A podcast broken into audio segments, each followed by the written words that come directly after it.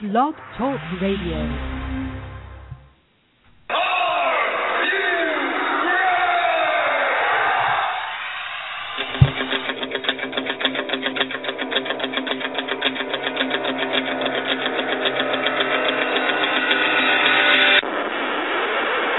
It's time for the Ken Reedy Show!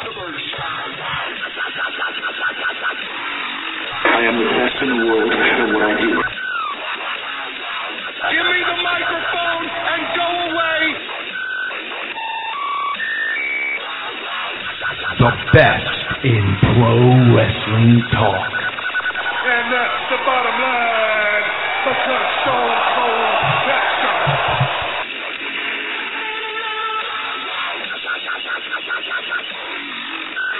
This right here is the future of wrestling. And it begins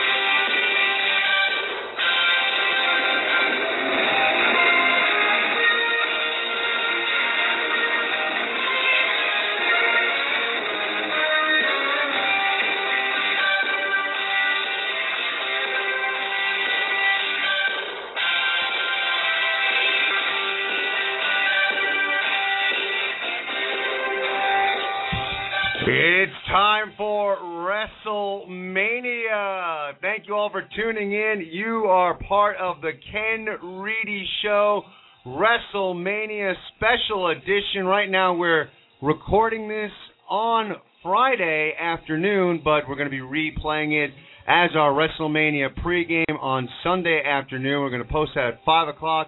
So 5 to 7 will be the WrestleMania pregame. So you can tune in then on Sunday, but we are live here tonight. Thank you all for tuning in for our very special WrestleMania program. And you can check us out on Facebook, facebook.com slash The Ken Reedy Show. Check us out on Twitter at The Ken Reedy Show. And as always, we had a great show the other night. Looks like everything is is fixed and, and done and with the Ironbound. So check us out on Ironbound, IR1640AM radio dot com and well you know it's a special occasion and this doesn't happen often but usually my tag team partner via uh, telephone but on this day for WrestleMania Dave is in studio Dave how you doing today in the flesh, L I V E live in the studio. I'm I'm pumped to be here. very excited you know it's it's been it's been a big uh it's been a big weekend I guess already uh Thursday night to kick off WrestleMania weekend. We had a, a great night.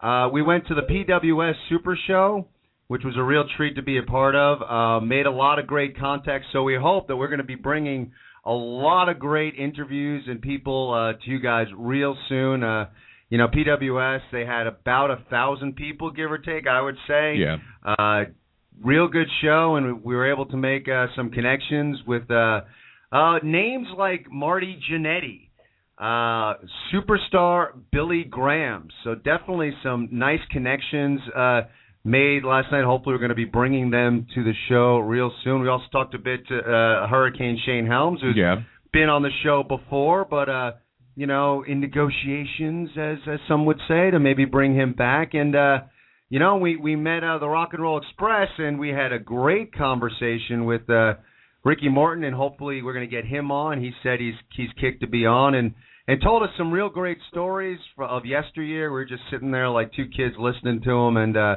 one great story told us. And uh, Dave, why don't you relay? It was it was great talking to him. And we do love the business, and we love hearing some of these veterans and legends uh, tell us stories of yesteryear. Uh, very interesting story he told us last night. Yeah, um, I asked Ricky. You know, uh, I, I went over to him, approached him, and said to him, you know, pleasure to meet him, and you know, mentioned that you know I'm with the Ken Reedy Show and like to do an interview with him, and he was, you know, apt, he was very gracious, super nice guy.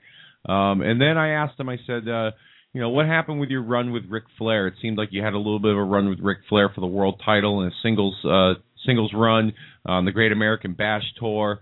And he said that he worked 17 nights in a row going one hour draws with Ric Flair.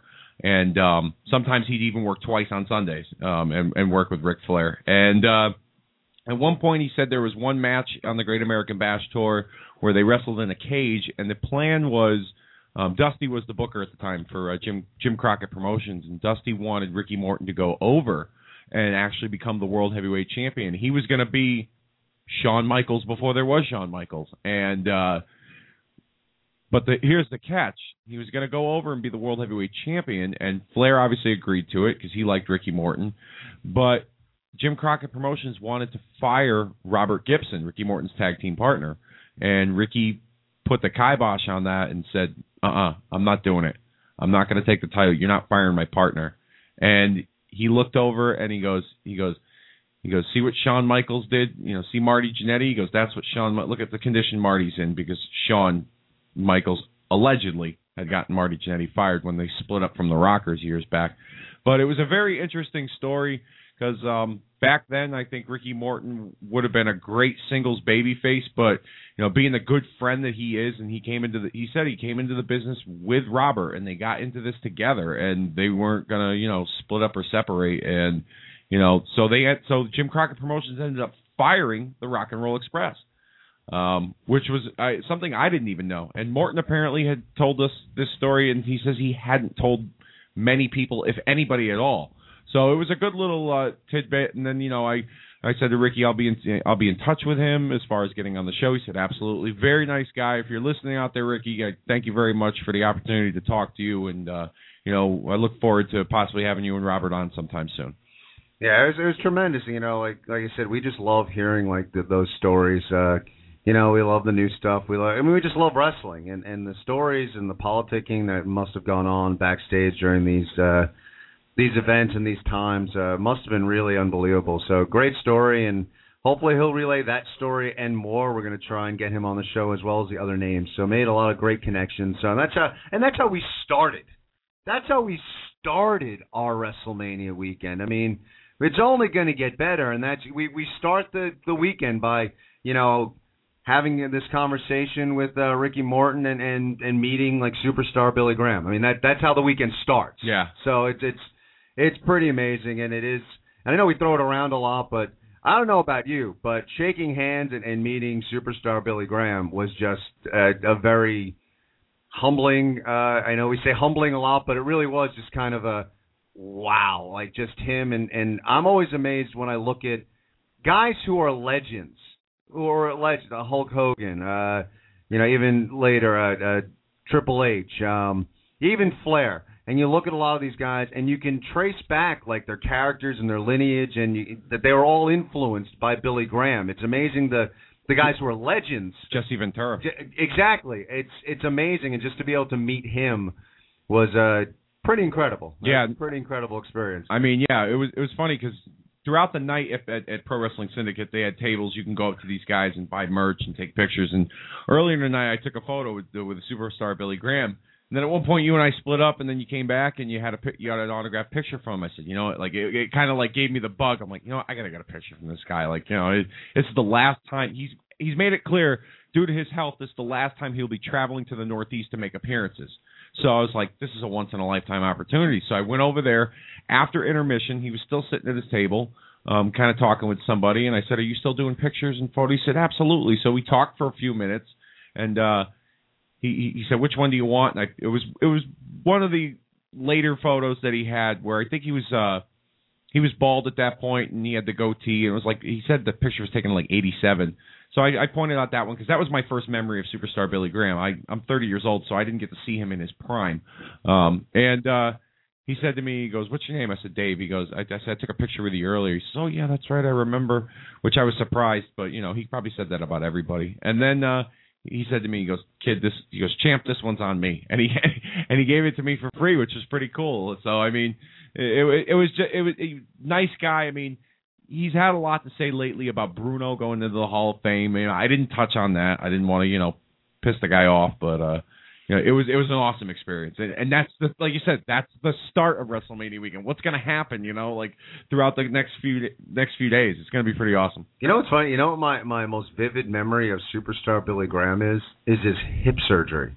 When they I showed the footage on TV, it, yeah. Oh. It's like, yeah, we're gonna go to, and, and it's like I remember seeing him like hammering like the a ball, like a metal ball into. Oh, it, and yeah, I I'm just like, remember that. oh, and that that's like my most vivid memory. As, Then like as- the doctor like pulled a flap of his skin Yeah, open. exactly. it was like It's amazing, like when you think about how benign some stuff gets. And this was like on Saturday morning, and we're watching hip surgery. in like It was- 1987, Yeah. 1988. Nowadays they don't even show show stuff like that. That's pretty weird. It was crazy. So we want to hear from you, 347-838-9815. What are your plans this weekend? What are you doing for WrestleMania weekend? Let's hear it. You know what? And we've been doing this. We've gotten some photos, and we're posting them. But, uh, you know, you fans out there, keep sending us the pictures. We would love to have your WrestleMania pics. So email pics to Michelle at thekenreedyshow.com. She's our producer. If you're having a We're gonna- WrestleMania party, you yeah, know, exactly. yeah. If you're not going to the event, then you're at home and you're you got a living room full of people. Uh, I know. Actually, Dave and I were talking earlier that uh, before we started going every year, we used to do big WrestleMania parties, and we would start at noon and just watch DVDs leading up to uh, the big event. So if you guys are hanging out, you, you got a you got a cake in the shape of a ring, something like that. You know, take a picture, send it to us because we'd love to post. Uh, as many Facebook pictures as as, as Facebook. As just don't WrestleMania just don't post any violent pictures of like you and your drunk buddies like beating the crap out of each other or you know not taking a lamp over one of your heads having a hardcore match because we Yeah. we don't condone stuff like that. Like, Yeah, no, nothing nothing we have to forward to the authorities. yeah, please don't try it at home. So good stuff. So definitely send your pictures out. We want to get that uh, out there, and uh, you know it's been a great day or so so far. Again, we are pre-taping this on Friday, but we're going to be, airing it on Sunday as our WrestleMania pregame. And let's talk let's talk WrestleMania, and let's talk a little bit about uh, you know Match was added to uh, the pre-show, and uh, you know interestingly enough, I mean you know we've talked a lot, and, and at times over the course of the year, even last year, we we had optimism uh, on like the uh, lesser titles, and uh, now we, we have the IC title, and it's it's moved to the the pre-show. Um, you know, it's a match that I, I I don't know. I mean, it could be a decent match. Uh, the positive side, and and you know, I don't. I I'm very critical of the Miz, and everyone knows that, but. Really? I, I I like the Miz in this role. I I I mean, I think part of my criticism with is I never really saw him as a main eventer. I like him here. Like I'm cool with Miz being a IC title contender. You know, that's okay by me. Um, but it does say a little bit about what the WWE thinks about the IC title. It it being the the pre-show match. Um, I, I do I do understand where you're coming from there. However, I said it on the show the other night that um, you know, the the first match out of the shoot at WrestleMania is probably just as equally as important as the last match that closes out the show because it really sets the tempo and gets you excited for the show. And it's it's very important that the opening match gets the people you know on their feet and you know it, it just it just gets you a, a good start. This match, I'm not too thrilled with the matchup itself with between Miz and Barrett. I mean, I'm still not sold on Miz being a babyface or them trying to make him a babyface, and we've discussed that before. Um, and I like Wade Barrett a lot. I would have liked to have seen Wade Barrett wrestle Jericho or somebody else and have the Intercontinental Championship on the main show.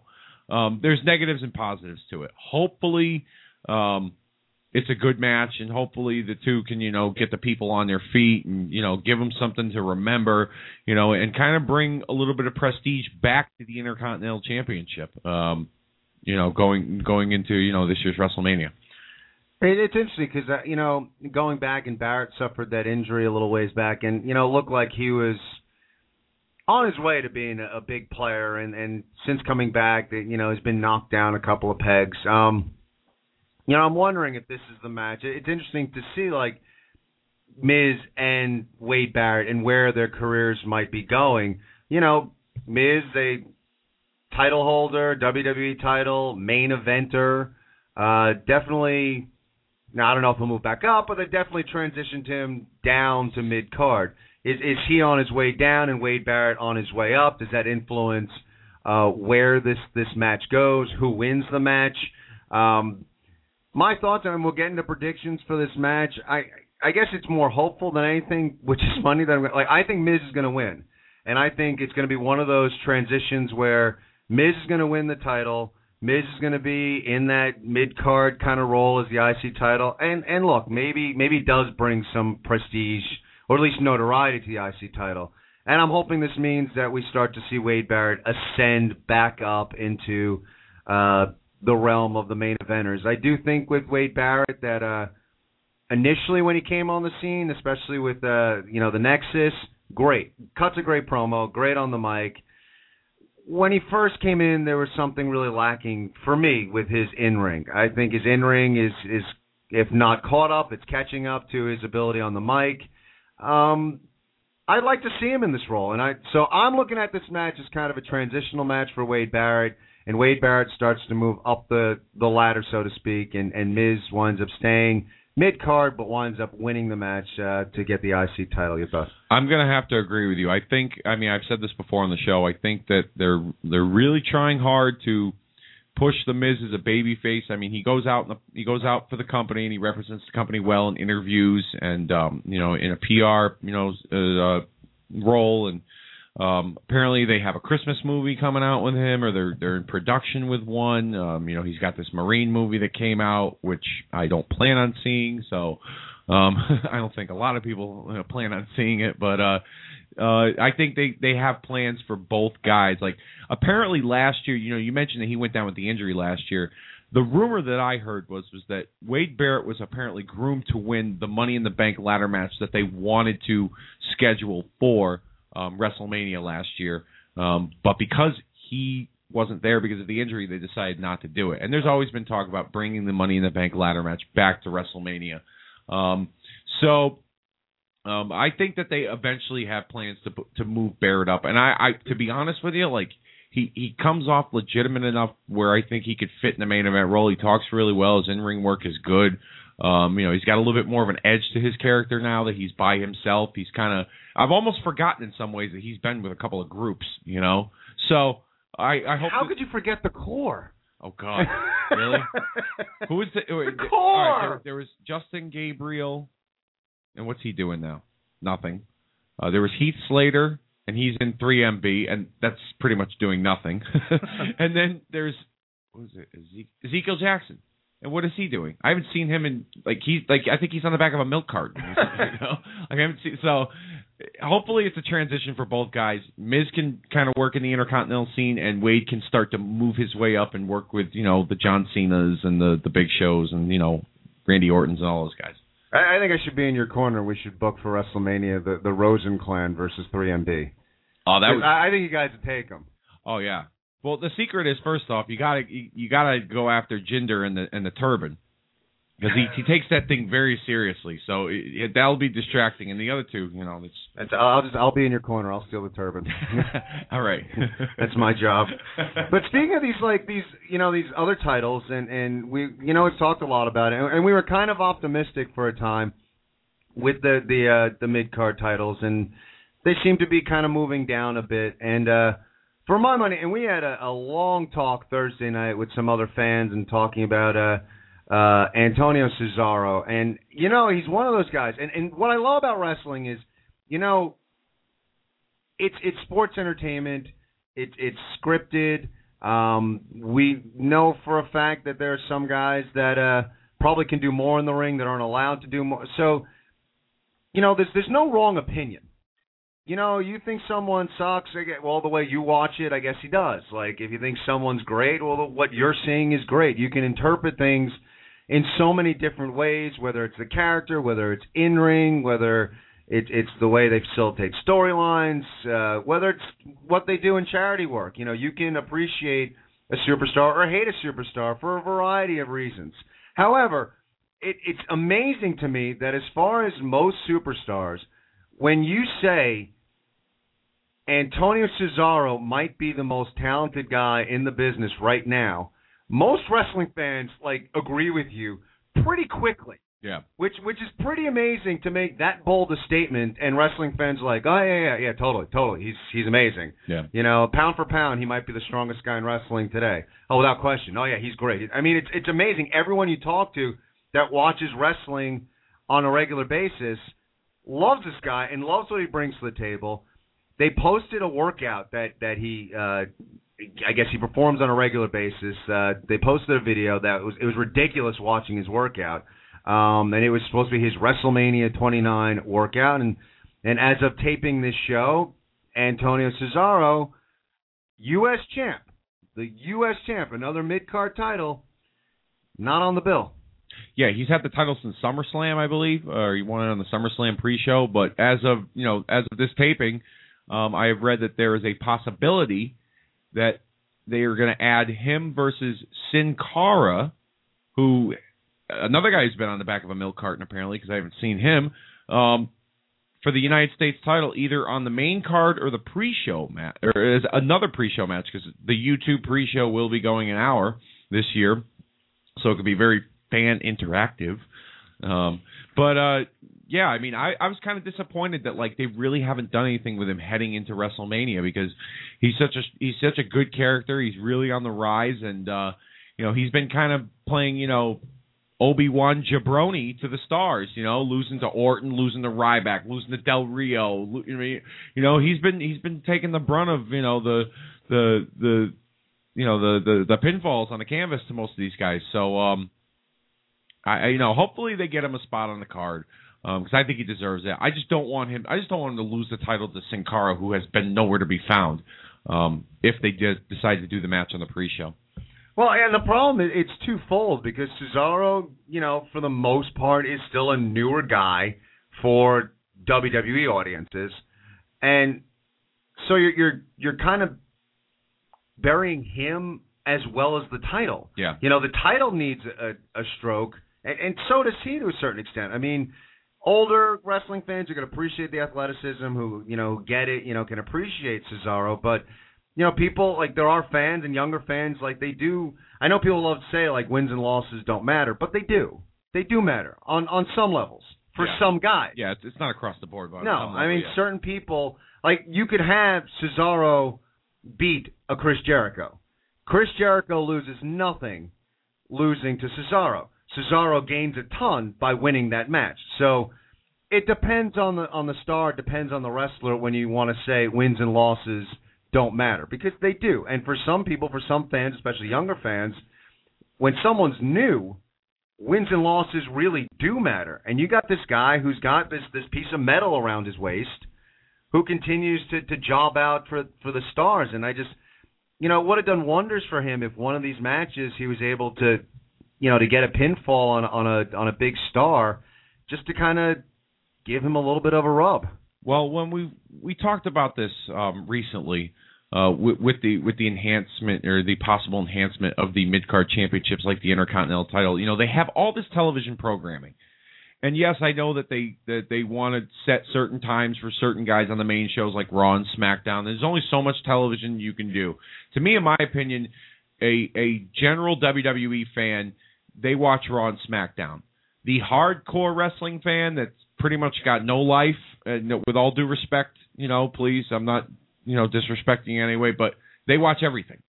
And there's there's main event, there's superstars, there's Saturday morning slam. There, I think they probably got like 12 other shows I don't even know about. you know, for all I know, that's on dot .com or on the app. And I'm not gonna here here to push the app because we don't even have an app on the Ken Reedy Show. But We need to get one. yeah, we'll get one soon. We do. Anyhow, that will be for another show. Um, but they could take these championships. Like there was a rumor that they wanted to make the main event show be focused around storylines concerning the Intercontinental Championship. Well, they have superstars that they run on WWE.com once a week. They could use superstars as you know a vehicle to push the United States Championship, and you could even mention it on television if they have if they have Cesaro wrestling on Raw against like a Justin Gabriel, then you could tell you know you could tell the audience check out WWE Superstars on WWE.com this Thursday night where Cesaro is going to defend the title against Rey Mysterio or Sin Cara, you know what I mean? You can add, you can get more traffic to the website, to the app. They've been pushing that goddamn app for, God, for, for you know, how long now? You know, I mean, there's different ways you can use that stuff, and then it would be like a big treat on Raw or SmackDown if the United States or Intercontinental Champion defended the title. You know, it's like if you don't watch Superstars, you can get a little bit of a preview of it on Raw or SmackDown that oh the Intercontinental Champion's going to be here because it seems like that the, the the two main shows they dominate with the main event guys. You know, and and and whoever else they can fit in to fill time. You know, especially with Raw being three hours. Totally agree with you. It's it, you know, it's like almost like they painted themselves in a corner because they they've they've downplayed those belts so much that now to build them back up, they you know, audiences almost have to be uh patient with with building those titles back up. But I I love Cesaro. I I you know, most wrestling fans do. He he's a tremendous talent and I'm hoping that as as time goes on that they use him the right way and we we you know, we see better stuff out of him and we see some more significant wins.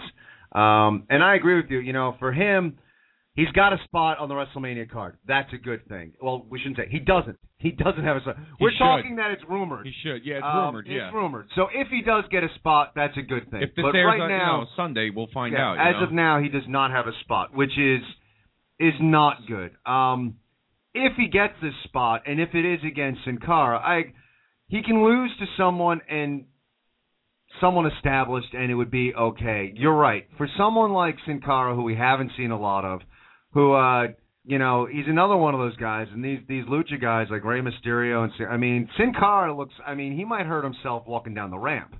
Uh, That's why they stopped the trampoline. Yeah, I mean, it's- he can't lose. He can't lose to Sin Cara. He, if they book that match, he just it, he can't. He can't. He can't. Here's, he can't what, here- here's what they should do with Cesaro: screw a match and defend the title. He should interrupt Diddy's seven-minute performance. That's going to get everybody going to the bathroom. That's my opinion. Have him come out and he should he should he should sing Diddy's song, that stupid "Coming Home" song in Swiss or in like five different languages or something. Just because I, I'm. And we're not previewing the, the, the concert that's taking place either, just to let you all know. So, um, but yeah, I mean, uh, it, it's the mid card championships. I mean, it doesn't mean as much anymore these days, but to wrestling fans like us, it means something. And I think eventually, as time goes on, when Vince McMahon decides to step away a little bit more and give more responsibility to Triple H and Stephanie, I've heard Triple H wants to bring back some of those old school. Um, ideas and values back to the wrestling industry and go back to basics a little bit.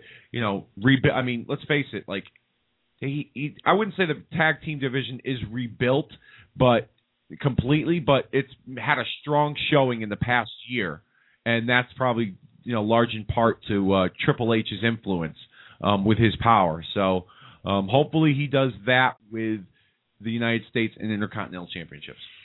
And speaking, and give us a call. What do you think about these uh, uh, mid card championships? Three four seven eight three eight nine eight one five. We're going to go through the card, and we're going to talk about each and every match and give you predictions. So again, not on the card yet. We're hearing rumblings as of tape time that uh, we may see a Sin Cara Cesaro match. If that indeed is the case, Dave, who are you picking to win that match? Cesaro. Yeah. I don't even I don't even know if I had to ask the question. Yeah. And it's it's a prediction of thinking he's going to win, coupled with really hoping he wins. Because I, I, unless they move, unless on Monday night they move him right into a world heavyweight shot or a WWE title shot, I, I just I don't want to see. I don't want to see this guy lost in the shuffle. He's he's, He's too good. incredibly talented. You know, so uh, And you know what the thing is too, like I I knew of him because he used to do a lot of work in Ring of Honor as Claudio Castagnoli, or how, I'm not sure how you pronounce it. Somebody will probably tear my ass up for mispronouncing his last name, but um, he from from what a lot of people tell me and from stuff I've seen on YouTube, like this is just like a tip of the iceberg of what this guy is capable of in ring wise and you know ability on the microphone. Like from what I hear, this guy is is absolutely phenomenal, and he was probably one of the best prospects that the WWE has picked up from Ring of Honor.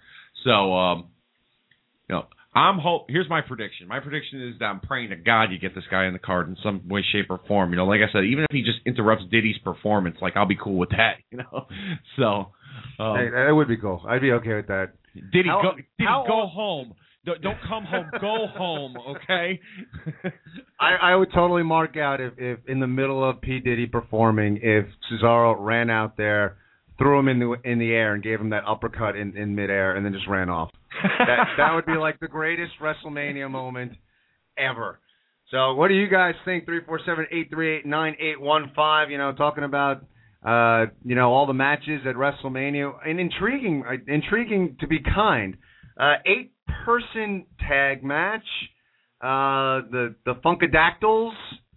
Uh, teaming with uh what two tons of funk what are they calling themselves these days I The- think the- I think it, I think it's tons of funk, but two the tons tons, of funk I- two tons of funk would work. I mean, you know. Um, and they they're going against the Rhodes Scholars and the Bellas. Um, The returning Bellas. yeah, uh, yeah, okay. Um, this is a really interesting matchup because you got some fun guys. Uh, you know, there's some talent with the big guys. They do the big guy thing.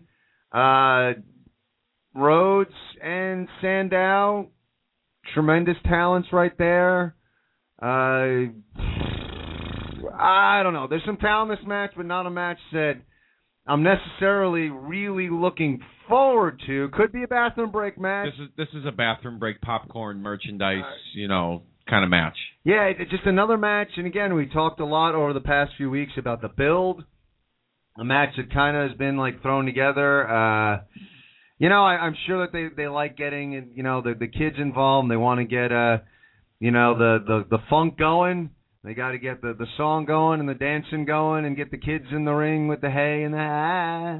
But they they uh, I don't know, like it's just kind of an odd matchup. And uh, what I find intriguing about this is last year, going back a year, and we're talking about the mid card championships, and we go last year, and I, I, we really thought, and I don't think we were the only fans, thought that Rhodes was on his way. Yeah. Rhodes was on his way to, to moving up the chain. In fact, I do think that if I if I remember correctly in our pre-show, we talked about that idea that you know sometimes when someone loses a mid-card title, it's a good thing because they're Yeah. moving them up. And we thought that Rhodes was going to lose that that IC title to Big Show, but that was his way to kind of move up the ladder. They were going to bump him up into, if not main event status, somewhere close to being a main eventer, Yeah. or even even maybe main eventing a, a few Raws in uh, singles competition, but moving up the the food chain. Yeah. Over the course of this year, as we've said, the the mid card titles are kind of uh, in a holding pattern. We're not sure if they're they're building them or not. We want to be optimistic, but interesting with Rhodes. They they they put him in this tag team. The tag team works, but then they split them up because they they want to go and and pursue their singles careers, and now all of a sudden they're back together. Rhodes and Sandow, two guys very talented. I just don't know. Again, and we we we just talked about Cesaro, another two guys that are that are really talented.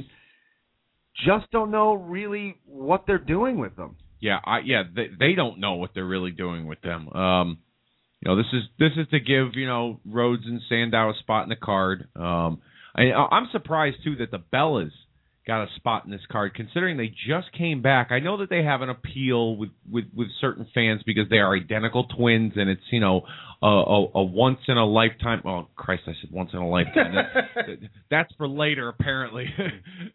But they have a, a, a rare gimmick being that they are identical twin women wrestlers. Um i don't know what to say about this match. There's been a little bit of build like i said it's i think it's just one of those popcorn matches i think it'll be a little fun thing um you know Brodus likes to say, you know, somebody call my mama. Well, I think that's what I'm going to be doing during that match. I'm going to call my mother and let her know that, you know, I'm safe and sound at WrestleMania and, you know, we're having a great time and, you know, I'll see you I'll see you next week. I mean, there's nothing else I can say to it. Like I hope that this I hope after this match that at least for Cody and Sandow whether they split them up or whether they keep them together that they put some focus on them. Um and and and maybe even put a little bit of focus on on you know tons of funk in in the tag team division dep- depending on where they want to go with them. I don't know. It's just It, it's just weird to me it's a you're gonna- disjointed match for the card in my opinion. I th- i thought cody and and sandow deserved a lot better. Yeah, and especially Cody, because again, with the, all signs pointed to this guy moving up, and and that was the beginnings of at least perceiving that they were they were bumping up the IC title, and yet over the course of the year, uh, it, it's you know, at times has become a bit of a mess. You're right. I wouldn't mind if they just got to make a decision. Like you said, like the, the tag division, it, it's shown signs, but you know, it's almost like I, on some levels, Hell No is like decimated the tag division. If you want to keep these guys, that's cool. Keep Tons of Funk as as a tag team. Keep the Rhodes Scholars as a tag team. Keep Hell No as a tag team. You know, have a have a bunch of tag teams that you know you can have like a, a title picture. Let's let's see more of the Usos. Let's uh Primetime players. exactly. You, know, I mean, Primo and Epico. the, you know, the talent's there to have a pretty decent uh, tag division, um, but who knows like which direction they're going to go in. So this this match, um, again, could be very entertaining. Uh, some talented individuals in the match, but you know, if if I really got to go, I'm not going to hold it to sit and watch this match. Let's let's put it this way. Your prediction on this? Um, I have a feeling that they, I I think Tons of Funk are going to win. They are a newly established tandem.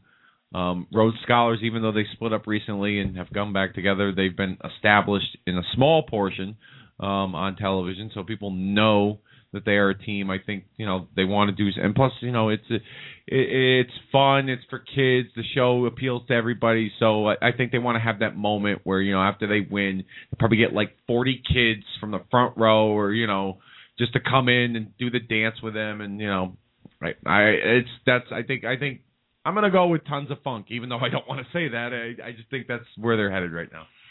I'm, I'm going to agree with you, and maybe, maybe we do see something where over the course of the match, uh, you know, Sandow and Rhodes kind of get pissy with each other. Maybe that's the direction. Maybe we see actually direction with them and a Yeah. little breakup, and we see a, a rivalry between the two of them. Who knows? But I would agree with you. I think that this this match is purely for that moment. It's purely for the the kids, and you know, at WrestleMania, I just you, you got to have uh, tons of funk out there dancing and uh you know somebody call your mom and you're right it's going to have you know every kid within the first like five rows is going to be in the ring and they're just going to you know have that moment that WrestleMania moment Well, if it's you be- will. it's better than the rumored angle that they wanted to do, where WWE apparently wanted to break the Guinness World Record of the world's largest Harlem Shake.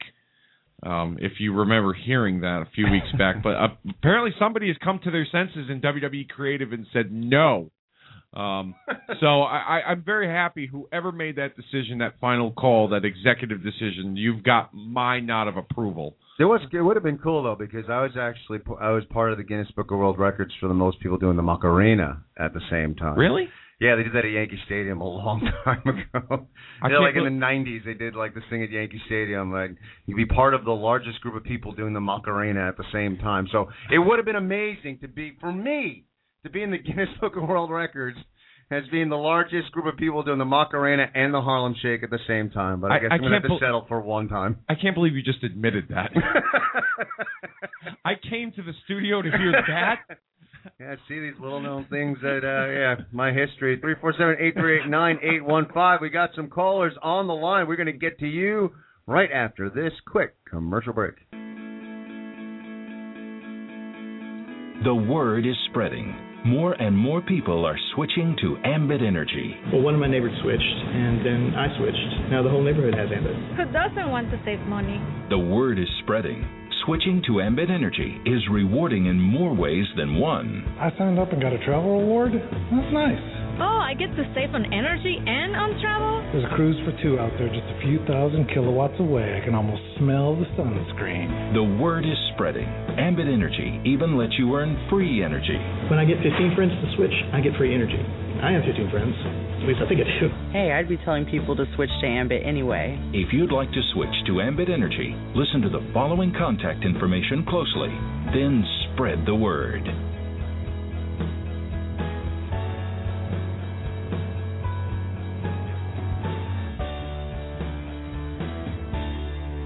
joinambit.com. That's mainline.joinambit.com.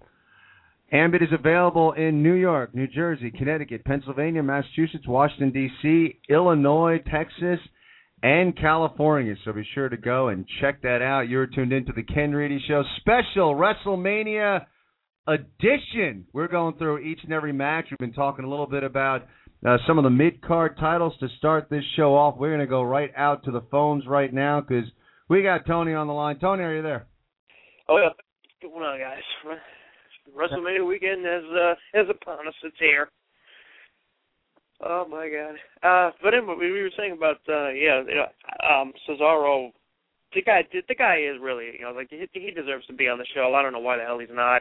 Uh, I mean, if they do him and uh, Sin Cara, I mean, I don't know. I mean, hopefully, you know, like you say, you know, I don't know what they're gonna do. It's like Sin Cara, I don't know what the hell he's been either. But um, you know, they could put that on the pre-show or whatever they want to do. Um, since it is an hour, but I mean, I I thought the pre-show, like the the pre-show match, would have been the friggin' eight-person tag, since that's like pretty much a throwaway match.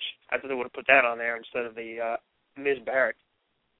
It's a good point. I mean, I, I you know, I wouldn't necessarily mind that being the the pre-show, but like I said, you know, for I guessing in for DVD sales and and that that moment, that that just bankable moment, they they just want that the, those kids in the ring dancing with the fat guys. You know, it's just uh you know, you got you almost got to suck that up, but uh yeah, I mean, it, it I agree with you. That could have been uh, the pre-show match, uh, but the the biggest travesty really is, is Cesaro, at least at this point, not being on the card. Uh, what are your thoughts on? Like we talked a little bit about Miz and Barrett. Uh, what are your thoughts on? You think that match is going to be a good match? You, you looking forward to it? No. Uh, who do you think's going to win? I mean, thoughts on everything surrounding the IC title?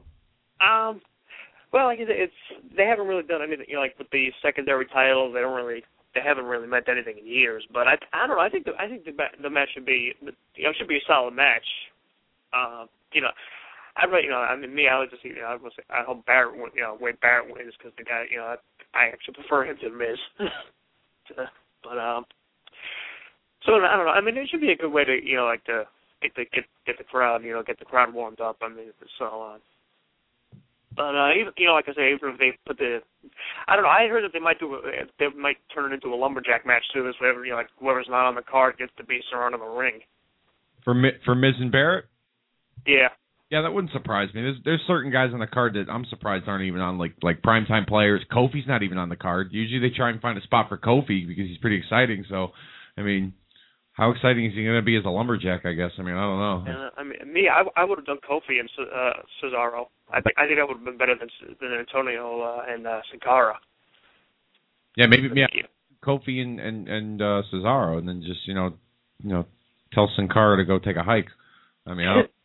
yeah, I mean, because I don't know. I mean, I don't know where the hell he's at. Because I mean, I don't know. He even he said that uh, he leaked out where they uh, where they're staying at the at the what hotel they're all staying at or whatever. I don't even know what the hell happened, but he tweeted a picture of his room card and he checked in on that social media app Foursquare on Twitter. Nice. So yeah.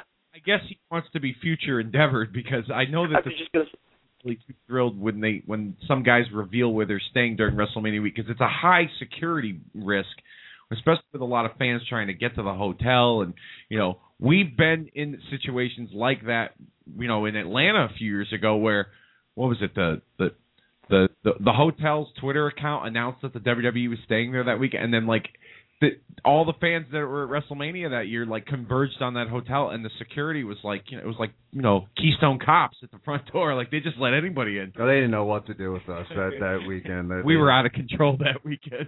And, and the funny thing, like we look back on that, and because we were there and like everybody was in the bar, like we didn't eat. We risked our health Yeah, and our liver didn't and eat, everything else. Jeez. We are not leaving to eat, to go to the bathroom, to do anything until Flair leaves the, leaves the bar. Listen, listen. This is a quick story, Tony. You, you might like. I was Ken. Ken had texted me, and my phone was about ready to die, so I wanted to sit in the room and charge it for like a good 10, 15 minutes. And it just Yeah. as I walk in the room before I even grab the charger, all of a sudden I get a text. Ken says, "Ric Flair's in the bar. Get down here now." And I said, "All right, screw the phone. I guess it's not going to have any juice left in the battery." And I ran downstairs, and we stayed. The, we stayed the whole night. So I mean, it was. It, it's. I mean, to, what are you looking forward to most, Tony, with uh, with, with WrestleMania? What's the one match that you know, if it's worth the price of admission alone, you're going to pay to see it? I gotta say it's a t- like um, probably like maybe Triple H, Lesnar, and the uh, six man. I gotta say I'm looking forward to you know Yeah. looking forward to the most. Those, Okay. You know those two matches. I don't know. You know, 'cause I'm curious because there's a whole bunch of speculation in regarding the the six man. Do you have any thoughts or predictions as to where you think that match is going to go? Oh, I mean, I think the Shield has to win that one. You know, if they want to keep them, uh, you know, if they want to keep them strong and everything, you know. And um, I don't know. This, this been saying, you know, it's like this might be where uh, Orton turns heel, and then they do like a feud with him and Sheamus afterwards or whatever. Because I know, I know, like I think originally there was there was there was talk of doing the two of them at WrestleMania and having you know Orton be a he, be the heel. So I don't know. I'm you know they might do something where you know like you know like they lose the match and then you know like Orton like you know just like gets pissed off at Sheamus or whatever and then RKO's him. So um, but I you know I I think the I think the Shield has to win this. They uh they need to win this one, you know. And if they turn Orton heel, you know, they just be like they don't need to have him be the guy who's in charge of the Shield. I mean, the Shield's good on their own as as as a trio. They don't need to they don't, they don't need to have a leader.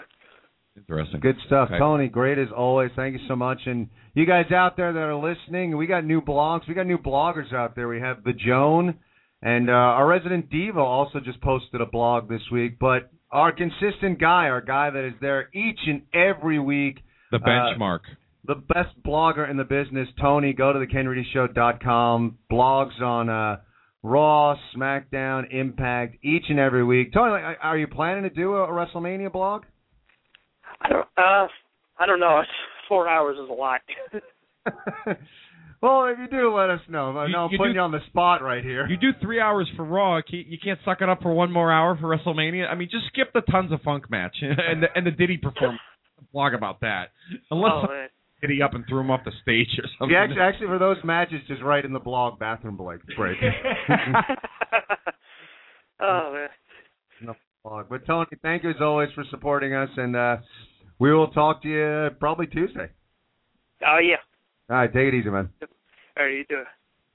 And there you go. We're gonna stick with the phones because we got Mike Ferraris on the line. Mike, are you there? This should be. Yes, I, yes, I am. Hey guys, how are you doing today?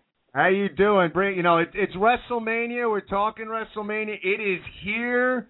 It is the weekend of weekends, the show of shows. We're going to the buffet, Mike. By the way, just to let you know, and it's not going to be it. closed. We're actually we're gonna try and find a buffet and see if we can get the crowd chanting "Feed me more." That's, oh, I'm sure. I'm, I'm sure. I'm sure. you- I'm sure you will. And and um, then I'll get the crowd chanting Goldberg. so what do you got for us? We talked a little bit about the uh, mid card championships, but gi- it's WrestleMania. Give us your thoughts. Uh, what do you want to talk about? All right. Well, first off, Dave, I I seen that you um were at PWS last night, and I think that was good for you guys. I'm glad that you guys went and got to meet some of the old guys. You mentioned Marty Jannetty. I love Marty. You know, I, every time I bump into Marty, we always have the same joke about which he goes. Which time, Mike, was I fired from from from from WWE? And I said, and I tell him like you always tell me, Marty, I lost count. Well, it's it's it's kind of funny. Um, you know, when you talk about Marty Jannetty. And it would be nice if you guys had him on, you know, and and uh it would be nice if you guys had some old timers. Um WrestleMania weekend. I'm looking forward to Brock Lesnar versus Triple H. I want to see this thing end. I want to see Triple H end his WrestleMania losing streak. Yeah, he's got he's got quite the quite the bit of a losing streak. I think the last time he won was against Sheamus. Twenty six. If I'm not yes. In Arizona. Yes, in Phoenix. Yes, correct. Right. And uh superstar Billy Graham. That's where his that's where he lives, right? Isn't he he from uh I think he's from I think the superstar is from Phoenix. He's from the Phoenix area. Yeah. He it, in fact, like I said earlier, the, this is his last trip to the Northeast to make appearances because his health is not in the best. You know, he, he told me last night he feels good, feels okay, but he said the travel is just too much for him to handle, and he just can't. His body and his health can't take it anymore. Which I don't. Yeah. Been doing it for a long time, so. A couple of years ago, well, a couple of years ago, I know the Cauliflower Ear Club, all the guys got together and they had gotten him a new liver, I heard. Is it the Ear Club or the Al- Cauliflower Alley? I think it's the Cauliflower. Oh, Cauliflower. yeah, yeah, yeah, Cal- Cauliflower Alley, uh, yeah, club. Ear, it's Cauliflower Ear Alley Ear Club Convention. I know it's got the ear in it somewhere. That Hall of Fame. That you know, you know where. Yeah, exactly. That that got the Killer Kowalski ear in, involved in that. oh boy. Um. Yeah. So I'm looking forward to WrestleMania weekend. I'm looking forward to planning. I I haven't planned anything just yet, So I don't know if I'm going to make my way over to Axxess.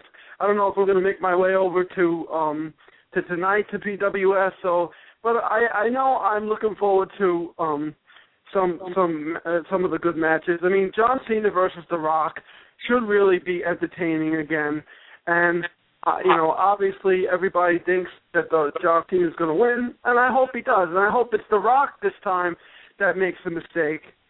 Um, it would be it would be nice. So you're so you're going with The Rock to uh to to to lose to John Cena? Oh yeah, Like- John Cena. My my pick is John Cena. Um, my pick is Triple H. My pick is going to be John Cena, Triple H. Um, on those two matches. Yes, I am going for the. Well, I'm going for the Rock to to lose. I mean, if John Cena loses, you know what? Turn him heel. Let's do it. Let's go heel turn right Oh. now. And we, you know what, we we we've kind of kiboshed that a lot, but it being WrestleMania weekend and and what's going on and where the character is, we're we're gonna like we're gonna allow the the the potential Cena heel turn talk to, to if you want to talk that by all means, we'll we'll entertain those calls like today because I I, I kind of it's a good point, Mike. I, I mean, I mean, it, I- I mean, it's gonna, it's bound to, it's bound to happen. I mean, listen, everybody that they, everybody that they bring in to to try to help, you know, get John Cena over with the fans, turn them bad. It doesn't, it's not where it hasn't been working. And you know, and you know what? Be and what's his name? Um, Ten- Tensai Albert. He should be thankful he's on. He should be thankful he's on WrestleMania card. He should be thankful he's a face.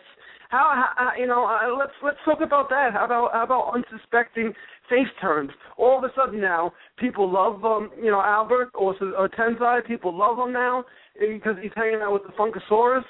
Um, and same thing with uh you know same thing with people the way they've taken to um well not the Miz Ken um but how about you know Alberto Del Rio? A couple of months ago the guy was a bad guy. All of a sudden now he's good. Um and I and you know and listening to him yesterday at the uh, on the WrestleMania conference which was available by the way by the WWE app um I I heard what he said. He said that he's going to be the first Mexican to defend the title and he's going to win for his for for Mexico and you know what I think that's great and I think he should win and that's a pick I'm going to that's my, another pick um I picked for retaining his title Alberto Del Rio there. Before I let you go, I'm curious your thoughts. Uh, do, do you think that we're going to see anything at at a Ziggler? You're you're picking Del Rio then to retain his heavyweight championship. Do we do we see Ziggler? Do we see a cash in? Is that going to happen tonight? Mm, well, if if Ziggler, if Ziggler, yes, if Ziggler cashes in, wouldn't, be surprised me if it would be on John Cena. It would be kind of funny. John Cena just wins the title, and he finally beat The Rock, and he looks at The Rock, or they shake hands or whatever, and the next thing you know, Dolph Ziggler comes out and he wins, and it wouldn't be surprised me if it was on John Cena. That would be the biggest, funniest thing I've ever seen happen to John Cena. Oh, or, or or maybe AJ steals it or something. No, I I, I I'm guessing. Um, the other thing before you guys let me go is Hold on, um, Undertaker. This is important though. It's about the streak. Undertaker. CM Punk says he can't be beat. Today was WrestleMania, um, the anniversary of WrestleMania 8. Today, on this day, he beat Jake the Snake Roberts, The Undertaker did. And Gorilla Monsoon asked the question, who's going to stop this guy? Can anyone stop him? Undertaker will not be stopped. Undertaker's going to win. Punk's going. Um, Punk's going to go wherever Punk has to go to get better or whatever, and that's the end of and and that's the end of it. But but guys, it's been a pleasure. WrestleMania week, you guys enjoy it. I'm glad you're in my hometown. I Ken, I don't know if you're from here, but anyway, this is my hometown. I welcome you.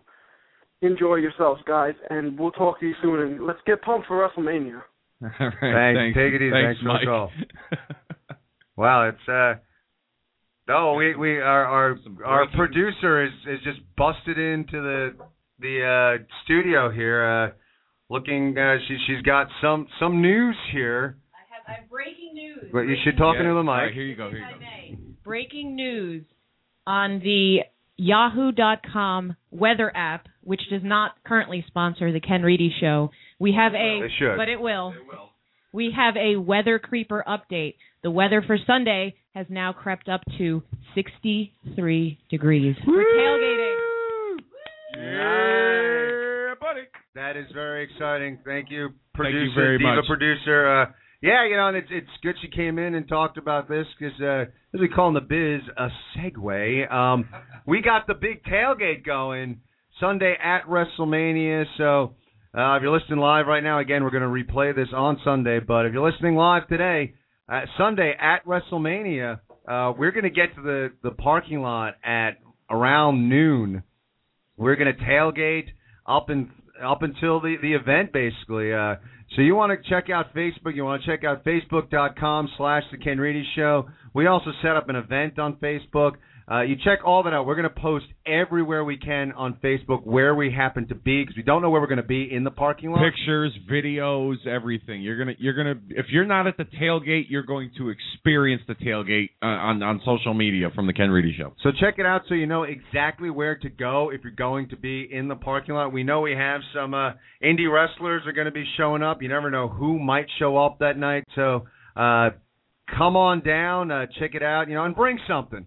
We're just asking, you know, if you bring a six pack of something, bring a package of dogs or something. We get, we're gonna have a, two grills going, uh, you know, lots of snacks. We'll have some some food and stuff, but you know, bring something to contribute to the cause and just hang out. We want to make this the biggest tailgate in the parking lot for WrestleMania, getting ready for the show of shows. So, and now we're hearing that man, the weather is creeping. It's keep it creeping up. Like we're we're we're almost flirting with 70. 63 is that that's good. I I can live with the 63, but would love to get it a little warmer. But 63, I'm a little excited because we've been living in like the the 30s and 40s as of late. Yeah, yeah. The weather's not been, you know, this uh, this this spring hasn't really sprung off to a good start, so to speak. So very excited. So be sure to come on down, check out our tailgate, which will be on Sunday all day in MetLife Stadium parking lot. And we're going to keep going with the phone lines because uh, we do have our friend Dank is is on the lines. Let's let's pull him up. Dank, are you there? Yeah, how you guys doing today? We are doing great. How are you? Dapper. Uh, other than uh, a little jealous for not being there, I'm doing good. Where are you driving to? Yeah. Where am I? What? driving to. We're just hearing the beep. Oh, no, I was in the car. I was pulling up the window. Um, I just got out of work and uh, I couldn't miss the last uh, Ken Reedy show before WrestleMania. So uh, before I get home, I found a parking spot and uh, waited patiently. well, I'm happy for you guys, and I'm sorry I couldn't make it this year. I'm uh, hoping to make the uh, New Orleans one. Yeah. Can't believe it's been a year already since the big show, and uh, since I became a fan of uh, the Ken Reedy show. The year has gone by way too fast. It, But- it, it seems pretty amazing. Like it doesn't seem like it's been a year since we were, uh, you know, sitting poolside, uh, watching, uh, you know, uh, an older gentleman and a one-legged man almost getting a fist fight. The dark uh, match before the dark yeah, match. yeah. lot. It's funny because I look at the pictures you guys are posting compared to last year. We were all in shorts and t-shirts, and now the ones that Dave posted with his brothers, they got long jeans, they got jackets on. It's like, yep, you can tell they're up in New York. Bundling up in the Northeast, you know. Yeah. Uh, uh, if you guys have any buffets, make sure you call ahead because uh, getting stuck behind the Rosenbluth clan is like getting stuck behind Big Show at a buffet. There ain't going to be any food left for anybody else. Jesus Christ, I hate you. no, I'm kidding. But um, the one match I'm looking forward to this year has got to be Brock Lesnar and Triple H, and that's because to me, it has like almost that old school feel to it.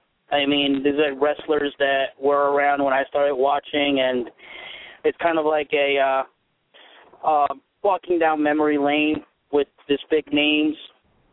Um, you know, although they are part time and we don't see them all the time. It's always good to see a match, especially when it's what we now would consider old school versus old school.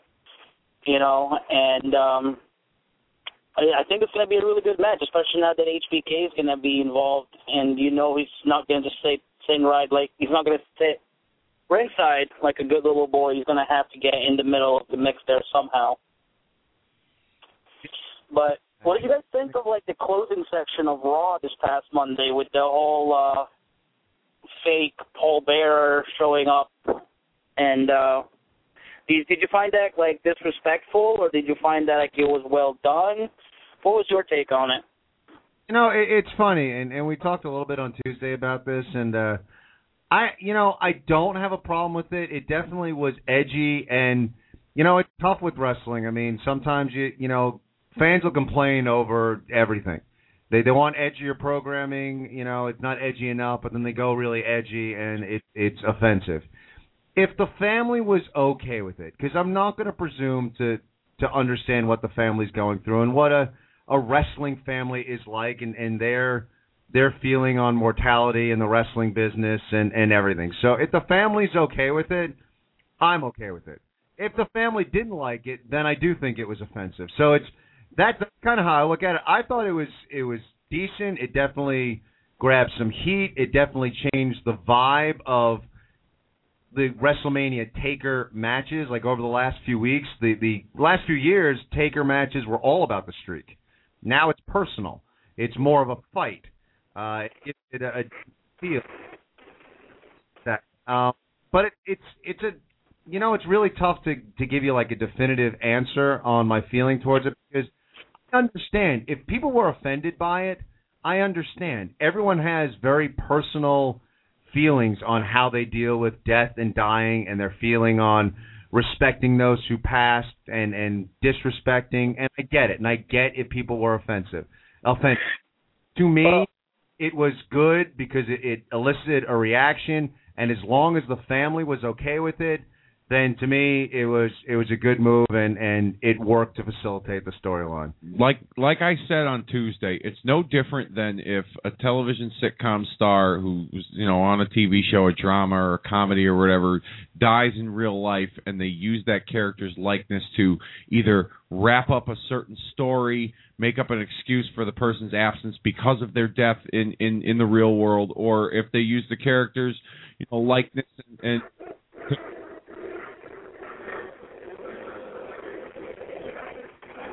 I didn't have a problem with it.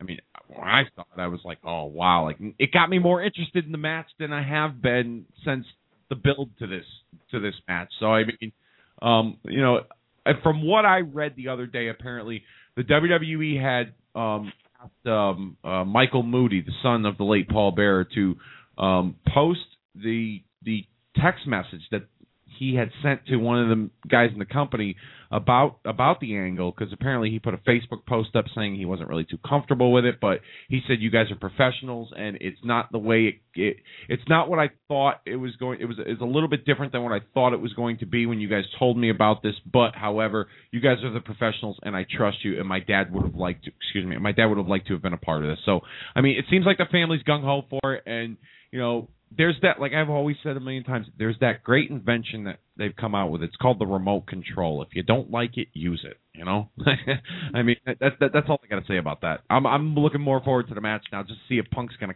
get killed by the Undertaker. And what's interesting, Dank, is that you bring up two matches that have a, a very personal feel to it. So to me, the the builds have worked. The Triple H Brock match and the Taker Punk match both have more of a personal feel than it being just a wrestling match. You have that, again, you said you used the term old school. That old school, you know, there are two guys that are finally going to get into the ring come WrestleMania that hate each other, that hate each other and want to beat the hell out of each other, and that's what you got out of those old school rivalries, and and you you don't see that that as much anymore. You don't see that, you know, those moments of uh you know, the coconut getting smashed in someone's face and these two guys really hating each other and having having to go at it and you you you kind of have that that feel with those two matches. So all in all again, not offended uh as long as the family's cool with it. What are your predictions Yeah. on the two matches? I, I don't I don't think the WWE, uh, as big of a company as it is, also would do something like that without the like the permission of the family, especially when you involve somebody that passed away. I think it'd be in really bad judgment and really poor taste if they actually went ahead and did something like that without consent from somebody, and, and then the lawsuit that they would face after that would be astronomical too. And that's a good point. That's why, like, I find it weird that people who did criticize and said it was distasteful. It's like, you know, if the family said it's cool, then who are we to judge how they decided to deal with it? You Exactly. know, I mean, it's a wrestling storyline. To to the family, this could be that this this last final tribute. But all right, well, I've taken enough of your time, guys. You guys have fun. Try not to do anything that you know I wouldn't do, which leaves a lot open. But uh, I'll see you next week. I'll see you on next uh, Monday or next week, whenever you guys are back on.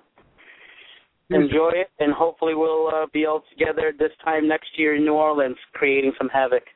Sounds good. We we could we could do some damage in New Orleans. We'll talk to you soon. Thanks a lot, Dank. Take it easy. Yeah, it, it's funny though. I mean, and Dank brings up and and you know some good points. Uh, you know, it's it's wrestling, and and this to me, like honestly, like the Moody family could just be looking at this whole thing as as a, a tribute. It, it's a long tribute, and to be honest with you, how many wrestlers that pass away get like get inserted like this? I mean. Again, I'm not going to judge. Every family deals with death differently. Every individual deals with it differently. If the family's like totally cool with this, then good for them, and that's that's their business.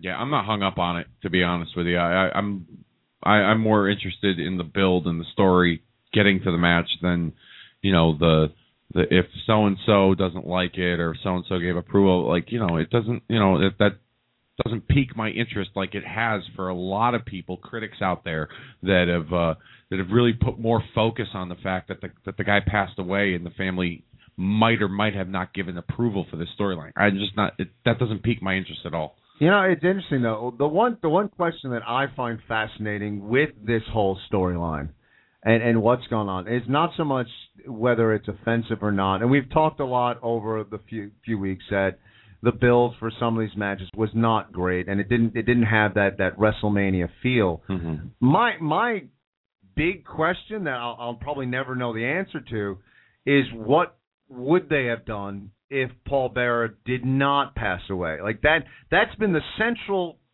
point of of this storyline and and I find it very intriguing like was it just going to be respect versus the the streak? Were they going to try and make it more personal on in some other way? How exactly were they going to move forward with this storyline? And that that's what I kind of find intriguing because this this single event this tragic event has made the storyline personal. You know again probably we'll never know but I, I'm just curious how they would have built this match without it I think they would have gone a couple different directions. First, I would I think they would have b- built some of it on respect versus the streak. I think they would have also built it on the reputation Punk has gained for having the 434 day reign as the WWE champion, the longest in the last 25 years, versus the streak. I think they would have also built it on the fact that Undertaker I mean, it, it's been apparent in the past few years, especially with his matches with Triple H, that you know that they have acknowledged it in storylines that he does not have much left in the tank for WrestleMania. So going in there against a guy like Punk, who is younger than a Triple H, who is younger than a Shawn Michaels, they probably would have brought they probably would have brought the age element into the into the storyline as well with the two of them. Um, I mean, with all due respect to the passing of William Moody, the, timing couldn't have been more perfect for them to uh, you know insert this into the into the build for this match for the storyline. Um, I think those are the, the directions they would have gone with. And I think it would have worked, and they would have focused a lot on the streak and and and Punk saying, you know, all right, I've been the longest champion in 25 years. Now let's see if I can end the streak. But they've done all that stuff with other guys before, and I think what's cool about this, like I said, with all due respect, you know, is that this is different. This is more personal, and the timing couldn't have been more perfect for this. And from what I've heard, there's approval from the family. So if anybody out there wants to cry about it, don't call and cry to me about it because I don't know the Moody family personally. But it's, I just think the timing couldn't have been more perfect for this match, and and the, with the storyline and the build, and you know, let's. It's just going to be a good fight, in my opinion. Especially What- what- after. What would have been tremendous as far as the build is if, uh, you know, if you know Rock wasn't coming back and they didn't need to, you know, do everything they've done to set up Rock Cena and Punk still had the belt. Well, Punk, you title had, versus like, streak would have title been would, would- would would- been awesome. Longest longest title holder in 25 years. versus the the undefeated streak at WrestleMania. That would have been absolutely tremendous. But it's not going to happen. Let's get back to some of the. You know why not? I mean, we'll we'll talk. We're on that match. Uh, we have a rundown, but nine tenths out of ten on this show, we don't go by Yeah. the rundown. so since we're talking about it, we have that match going. Um, I, I agree with you. I think bringing the younger guy definitely is going to add to. Uh, he's going to help to carry Taker. Although when Taker showed up, when he got a little physical, I, I was a little more optimistic. I thought he looked decent. Again, nothing major. I mean, he was just throwing punches, but he didn't look feeble. I guess. Like I, you know, when a guy's gone for that long, and you know, every year that goes by, he's a little older, and you hear all the stories. I mean, you know, Hip surgery, Yeah. shoulder surgery. You know, yeah. you, you're expecting to see him. And I thought, for whatever reason, maybe it was the shadows it caused, or but when he came down uh, and he had the hood up, I thought he looked so old. I, there was something about maybe it was the lighting or whatever, and I was just like, wow, like he's really aged. But you know, when the hood came off and he had his ring gear on and he was in the ring, I was like, you know, and and the the real lighting was on. I He didn't like, look terrible. He didn't look bad, and, Yeah. and he looked like he was. he looked his age. Yeah, but he looked like he looked lean. He looked fit. Uh, you know, again, just throwing punches, but he looked like he was moving well. Like you know, for hip surgery, it wasn't like he was limping in the ring. It did. It wasn't like, oh my God, this is a different Taker. So, you know, I don't. I'm not going to go so far as to say Punk is going to carry him, but yeah, having the younger guy is definitely going to help Taker out in in some spots.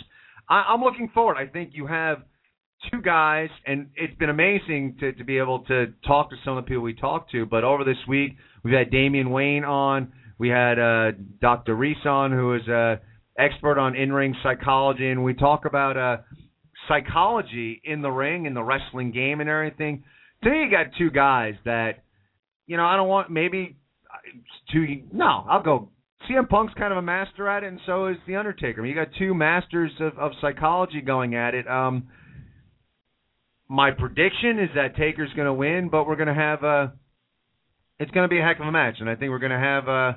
I don't know how they're going to do it, but we're going to have something where they're they're going to make us think. They're going to make us wonder at some point in the match. There's that like, oh be- my God, is the streak going to end? Exactly. There's going to Um, be one point where they do that, like I do year. think, uh, to a certain extent, when you when you look at what happened, uh, if you want to take the negative, aside from, and again, we talked about being offended. Aside from that aspect of things, to me, the negative aspect of the earned thing and it getting that personal is Punk can't win. He can't win No. after doing something that evil.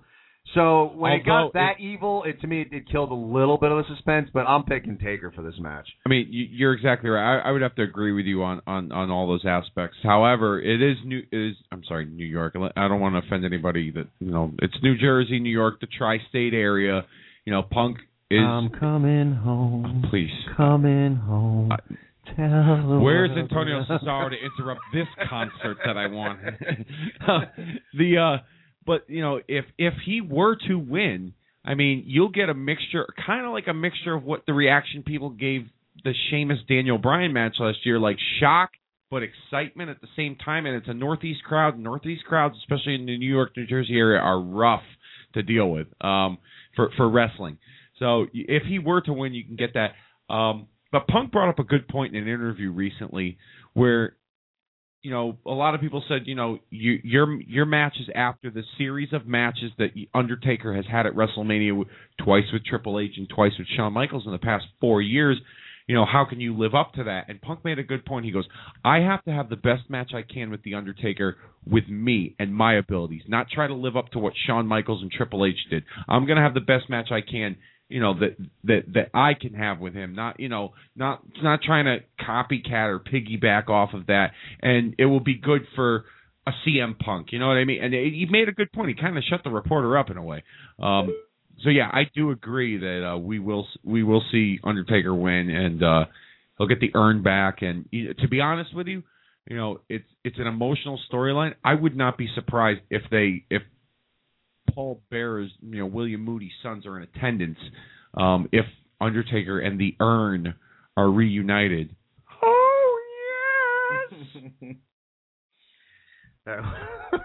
you sang. I at least get to one ridiculous thing on this show, Go other in. than talk.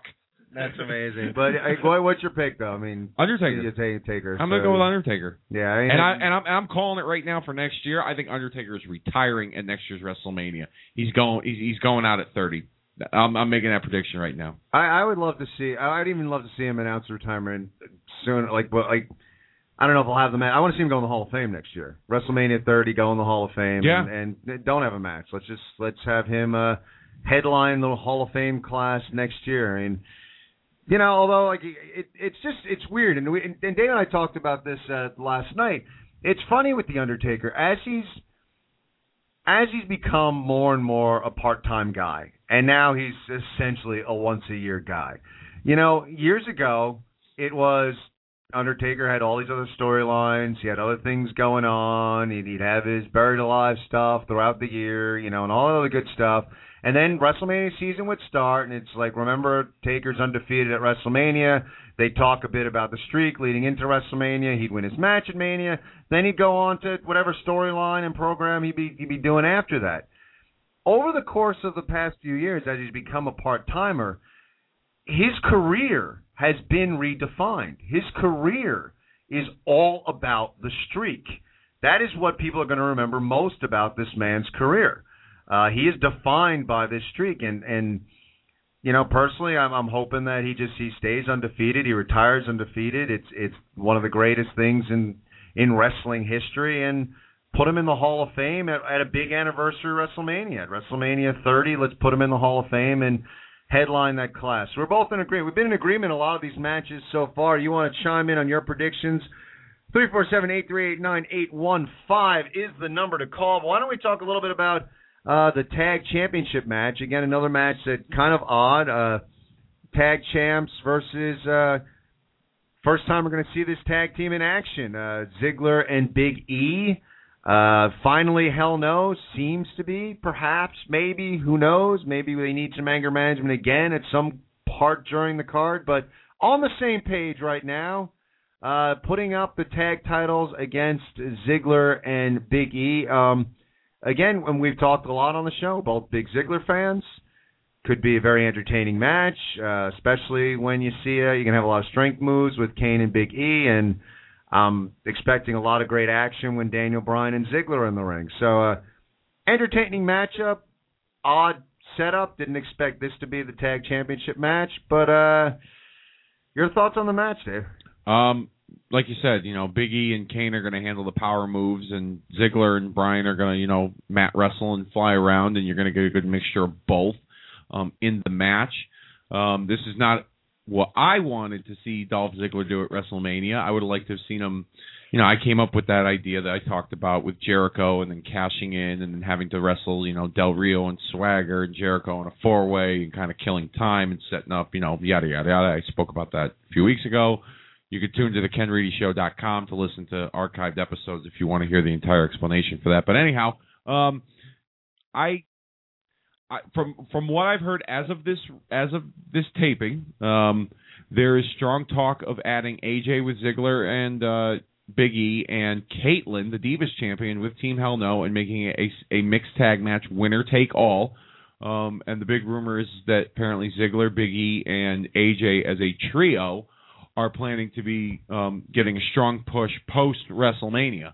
Um, I don't know if that means as a tag team or if that means just overall they're going to get a lot of face time on television or um, if it means uh, that uh, Ziggler's going to cash in and, and have you know maybe multiple championships.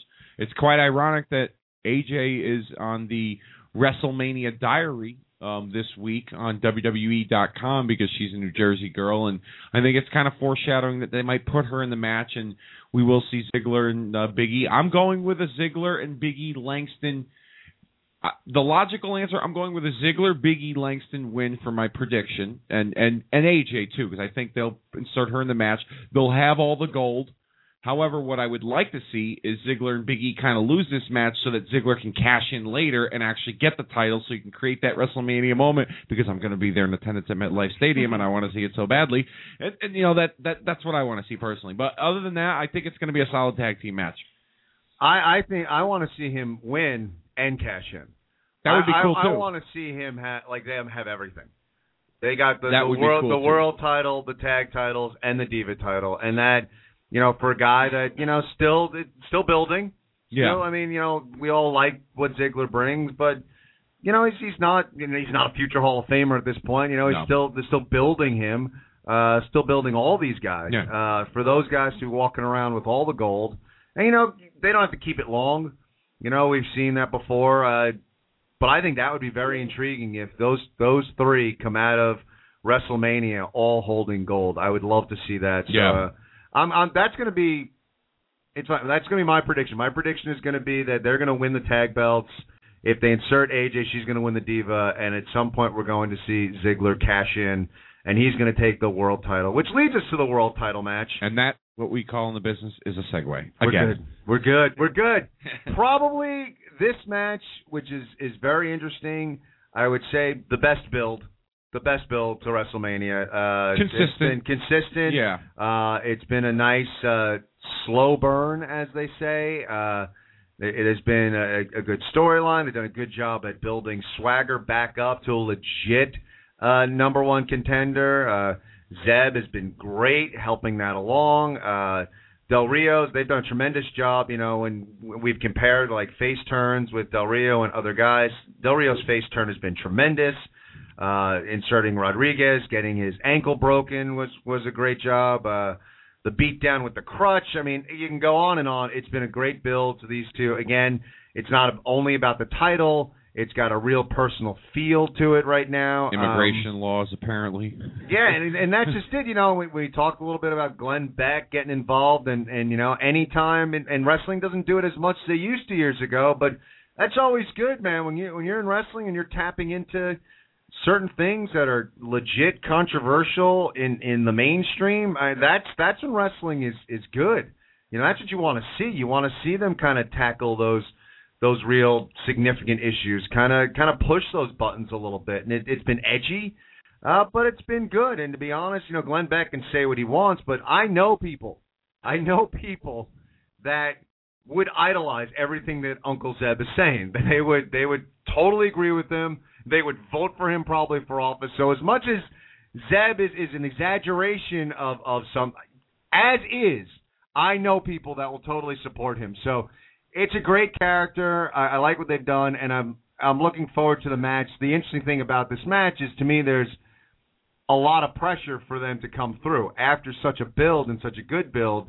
You don't want to leave them flat, but I, I think this is going to be a good match. Dave. I think it'll be a solid match, and from what I understand as of this taping, that the you know they the rumors are that they've released times on these matches, and one of the times is uh, for this match was 15 minutes uh, for Del Rio and Swagger. Um, I think what helped in the beginning was that mainstream press that you know Glenn Bre- Glenn Beck and his comments towards this controversial character that Swagger and Zolt Zeb Coulter, Dutch Mantell are playing really helped with this storyline and bring attention to people that you know I mean that that was you know seven weeks ago with Del with, with with that with Del Rio and a lot has happened with this storyline in terms of you know build in the in these seven weeks um, with Glenn Beck and then of course you know Swagger got arrested for a a a, a D, DWI um, you know possession of marijuana.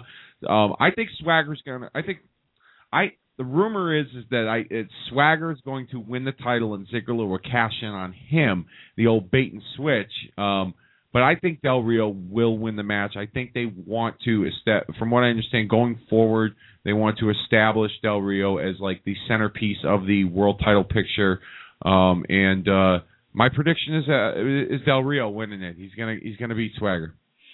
Uh, we're just agreeing too much. I kind of agree with you. I think Del Rio goes over, but we, like I said, I think we have the cash in. But uh, Del Rio, and again, he- you know, as they're building him as as a baby face, and uh, you know, who knows what the condition of Rey Mysterio is going forward. So that that Latino baby face they they want to keep, and uh, I I just yeah, I think Del Rio wins, but uh, you know, he's got to go over the guy who is uh, telling him he just doesn't belong in this country. Yeah. So uh, he wins, and uh, we get a cash in, which would would just be tremendous. At least that's our predictions on that.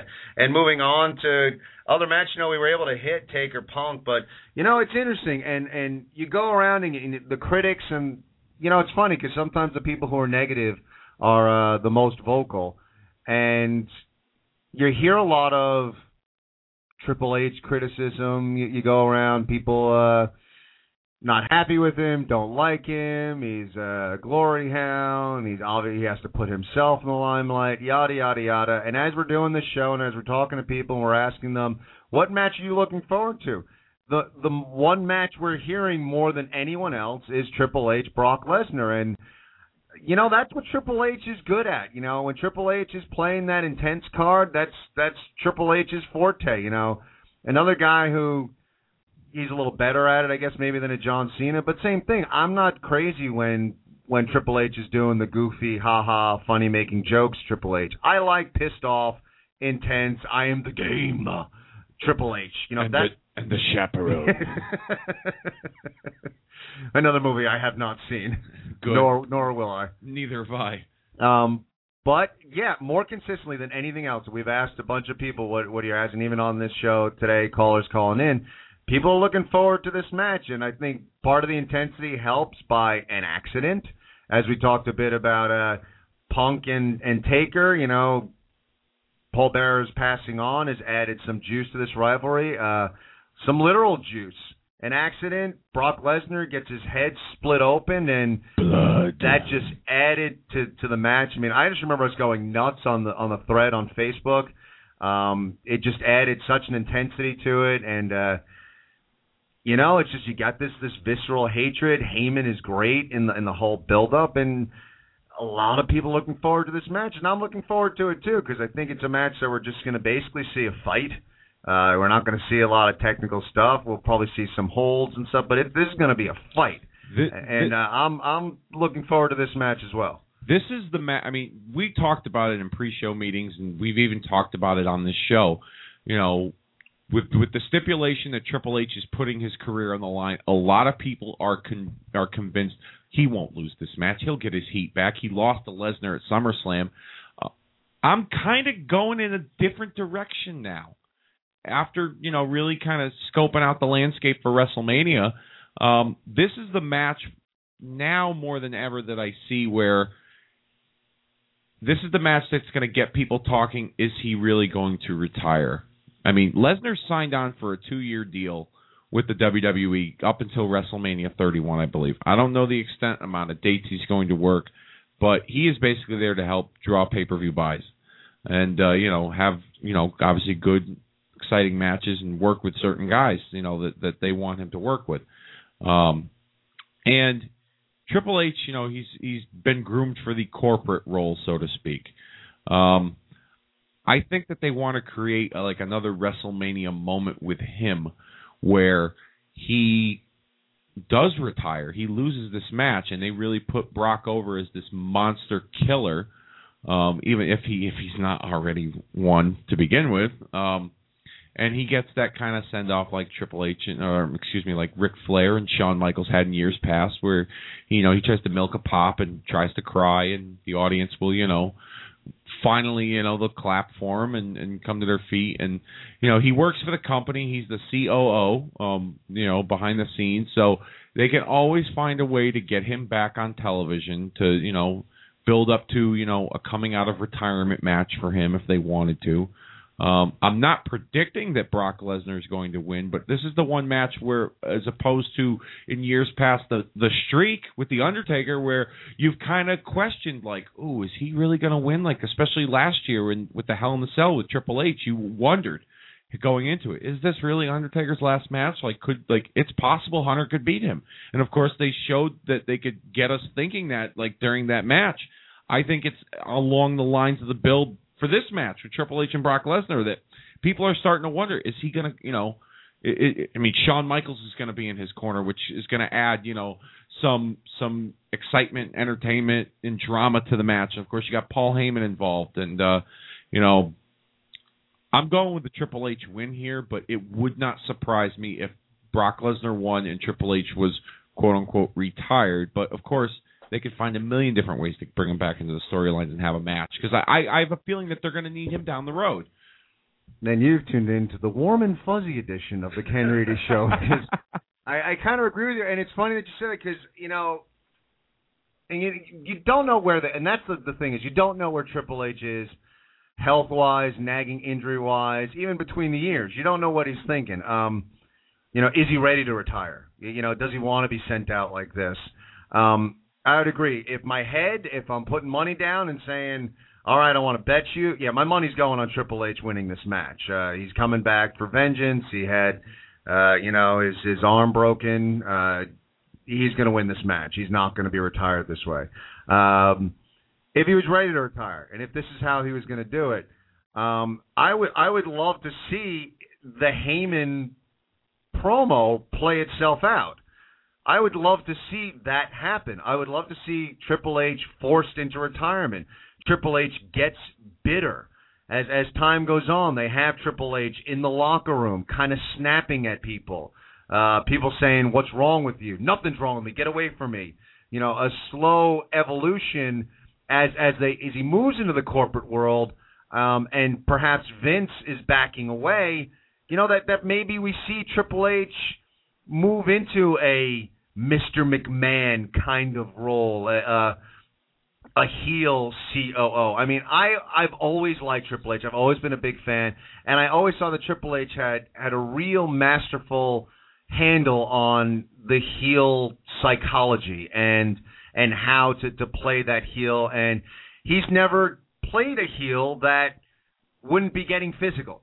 And I would love to see how he would tackle the role of being the the heel COO, the heel office guy. Yeah. Um, so I would love to see, like, if if Heyman's promo was a glimpse into the script for the next few months, I think that would be tremendous. I would love to Yeah. see the evolution of Triple H becoming just a, a mean, bitter guy. And like you said, they could always figure out a way to bring him out of retirement. They could bring they could bring Michaels back and say, you know, man, you, you know, like why are you acting like this? It's not right. And and they get in a squabble uh backstage and somehow it's like hell i'm the COO I'm having one more match and and whatever and he and he has Yeah. like and they both have coming out of retirement match one last match between the two of them A Coming out party for DX. there, yeah, you, there's so many things you, you could do if you if you really wanted to bring them back. People have come out of retirement before.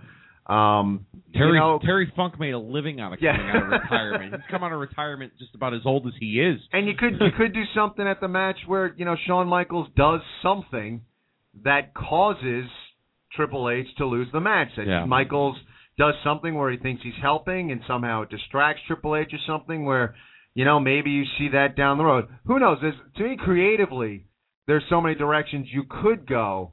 Even though it looks finite, he retires if he loses. But I think that opens yourself up to a lot of different directions, creatively speaking, if he were to lose. However, that's me talking about what I w- might want to see and what I think would make for good, compelling television. If I'm laying down the money, if I got ten dollars on me and saying I'm betting on this match, I'm betting Triple H is going to go over and he's not going to retire this this WrestleMania, at least not yet. Um, so there you have it. So we're in agreement on that match. Let's. Wow. Uh, it's pretty amazing. Let's talk. Uh, let's talk Shield and uh, the six man tag. We got. Uh, again, interesting build to this match. Uh, adding Big Show, which uh, I, I've liked that kind of build and how they finally have inserted him. Um, should be an interesting match. Uh, should be a good match. Curious to see what the Shield's going to bring to the table on on the big stage. Yeah, I mean, uh, they've they seem to have delivered every time they've had a high profile match. You know, they've only had like three or four matches on you know a couple pay per views and and I think like one on tel- on television, two on television, but uh. They've they they they've delivered on the big high profile matches, the pay per views. Um, so I'm, I'm actually interested in seeing, you know, how this is going to play out. Um, the the the tension between Orton and Big Show and Sheamus, it's um it's expected. Um, you know, I just I, I kind of like how you know it took them a little while to trust Big Show. I don't think Big Show's going to turn on them. I think we're going to see either a Randy Orton heel turn or or a Sheamus heel turn. Both acts have been kind of stale. A lot of people haven't brought Sheamus up as a heel turn. Somebody I know personally mentioned it, and I thought to myself, you know what? That's actually probably a good idea to kind of throw a monkey in the wrench because his act has been kind of stale too. So um, I uh, I expect the Shield to go over on this one. It, it, it honestly, it will not hurt either of those, uh, you know, Randy Orton, Big Show, and Sheamus if they lose this match. you know they've got enough credibility in the WWE and what they've built their reputations on to to, to lose a match. Um, so uh, I'm going with the, I'm going with the Shield to, to to win this one, and I'm expecting it to be a pretty solid match. And from what I heard, they're supposed to get like 15 minutes for their match as well. I wonder if the Shield's going to come through the crowd though. That's a, that's a, that's a long walk in the stadium. That's a good question. You know? They, they they start like in in the middle of the event and then just coming down. They They should scale. They should repel from the, the, the scaffolding structure. They should have them hiding up there, and they should just repel from the scaffolding structure. Like have a helicopter. See, somebody brought that up too. That would helicopter, be pretty cool too. Yeah, somebody I knew brought that up. Yeah. Um, yeah, I, I kind of expect the Shield to go over. There's too many uh, things that could go wrong, and, and I do expect it, to have a heel turn uh, in that group. Um, you know, I again, if I'm, I'm a betting man, I'd probably go with Orton. Uh, Orton's due. Orton's due to go heel again. Um, you know, man, I mean, Sheamus would be interesting. I like Sheamus a lot better as a heel, but uh, I would pick Orton. I think you're going to have just some dissension in the ranks. Uh, you know, you're building the Shield as uh, this this big menacing faction, and you know, I, I know that like they they they've won their matches, and uh, you know, you think that like the good guys should finally vanquish the foe, but not yet. Uh, I think you still need to build the Shield, and this being on a big stage, a high profile match. Uh, you know the you know the only way the only way the Shield loses is if they lose the match, and somehow when the match ends, they decimate the three guys. Um, so they're still out there. They're still standing strong at the end of the match. So maybe they get the L in the record books, and they get the loser's share of the purse. They But- lost the battle, but they won the yeah, war. so something like that. Um, but so I mean, my prediction, I guess, is I'm going to see we're going to see the Shield walking off victorious, whether it's winning the match or or just like you said, winning the war. Um, wow, this is but some big love the match, fest with yeah, it the- really is. with the, with the predictions. Uh, now this is interesting. Now I'm going to go here because as far as heel turns, and, and we're talking a little bit about this, and, and we said that we would, you know, at times we we put the kibosh on it. The only way that I think a loss, a straight up loss by the Shield would be okay, and they could still look strong at the end, is if, and I know it's a bit of a ripoff, and I know we've seen it before, but it would, I still think it would be cool, is if in the WrestleMania, in the main event, that we have Cena turn, the Shield helps them, and WrestleMania ends with heel Cena and the Shield standing victorious over a broken rock, holding aloft the WWE Championship. I get it. I know people say, "Oh God, it's such an NWO ripoff." I get it. I get it. I get it. I understand that. It still would be cool if I'm sitting in MetLife Stadium and that's how WrestleMania ends. I'm pumped. I'm I'm excited to see where exactly they're going to go with it. Um, I, I tend to doubt it's going to happen, but I think that that is a way you could have the Shield lose straight up, but then come out of WrestleMania still looking strong, obviously, which leads us to the championship match. And uh, Did we skip? I could have sworn we skipped the match. Didn't we have something to discuss real quickly?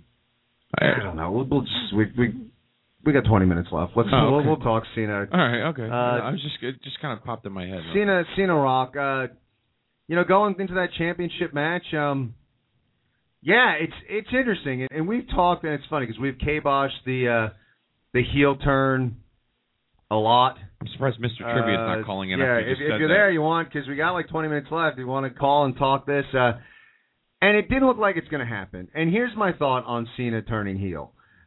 You know, and again, I, I'd probably say if I if you, you put a gun to my head and said I had to put money on it, I'd probably say yeah, it's probably not going to happen. However, if it were to happen, it seems like this might be the best time for it to happen, or at least they're setting up for it. A couple reasons I think this. One, they're painting themselves into a corner a little bit. Uh, if Cena were to lose, let's just say he loses, are we really going to have again contrite? Gee golly shucks, I lost to like the, you know the biggest. I mean, we've had two years in a row with him. I need this match. I have to win. You know, desperation is the sign of a heel, and we're getting this like desperate tone out of John Cena. So if he were to lose, to me, it, it just would make sense to kind of make him pissed off afterwards to to kind of go, if not total heel turn, a, a little edgier. What, I mean, what do you think?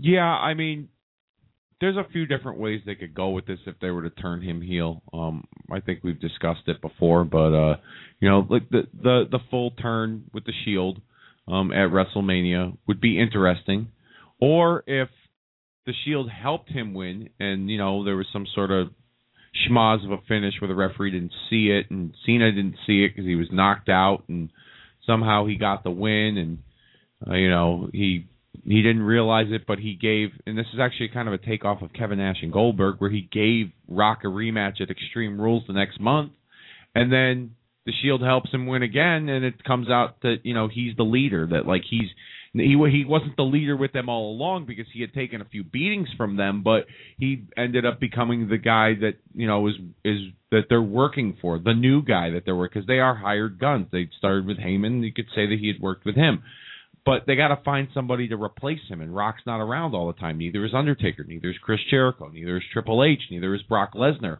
So you have a lot of guys that could fill that babyface role, that number one babyface role, but they're not regular guys. They're part-time guys. Um, there's one guy in the roster I think could possibly do that, and it would give him a shot in the arm. Is Ryback?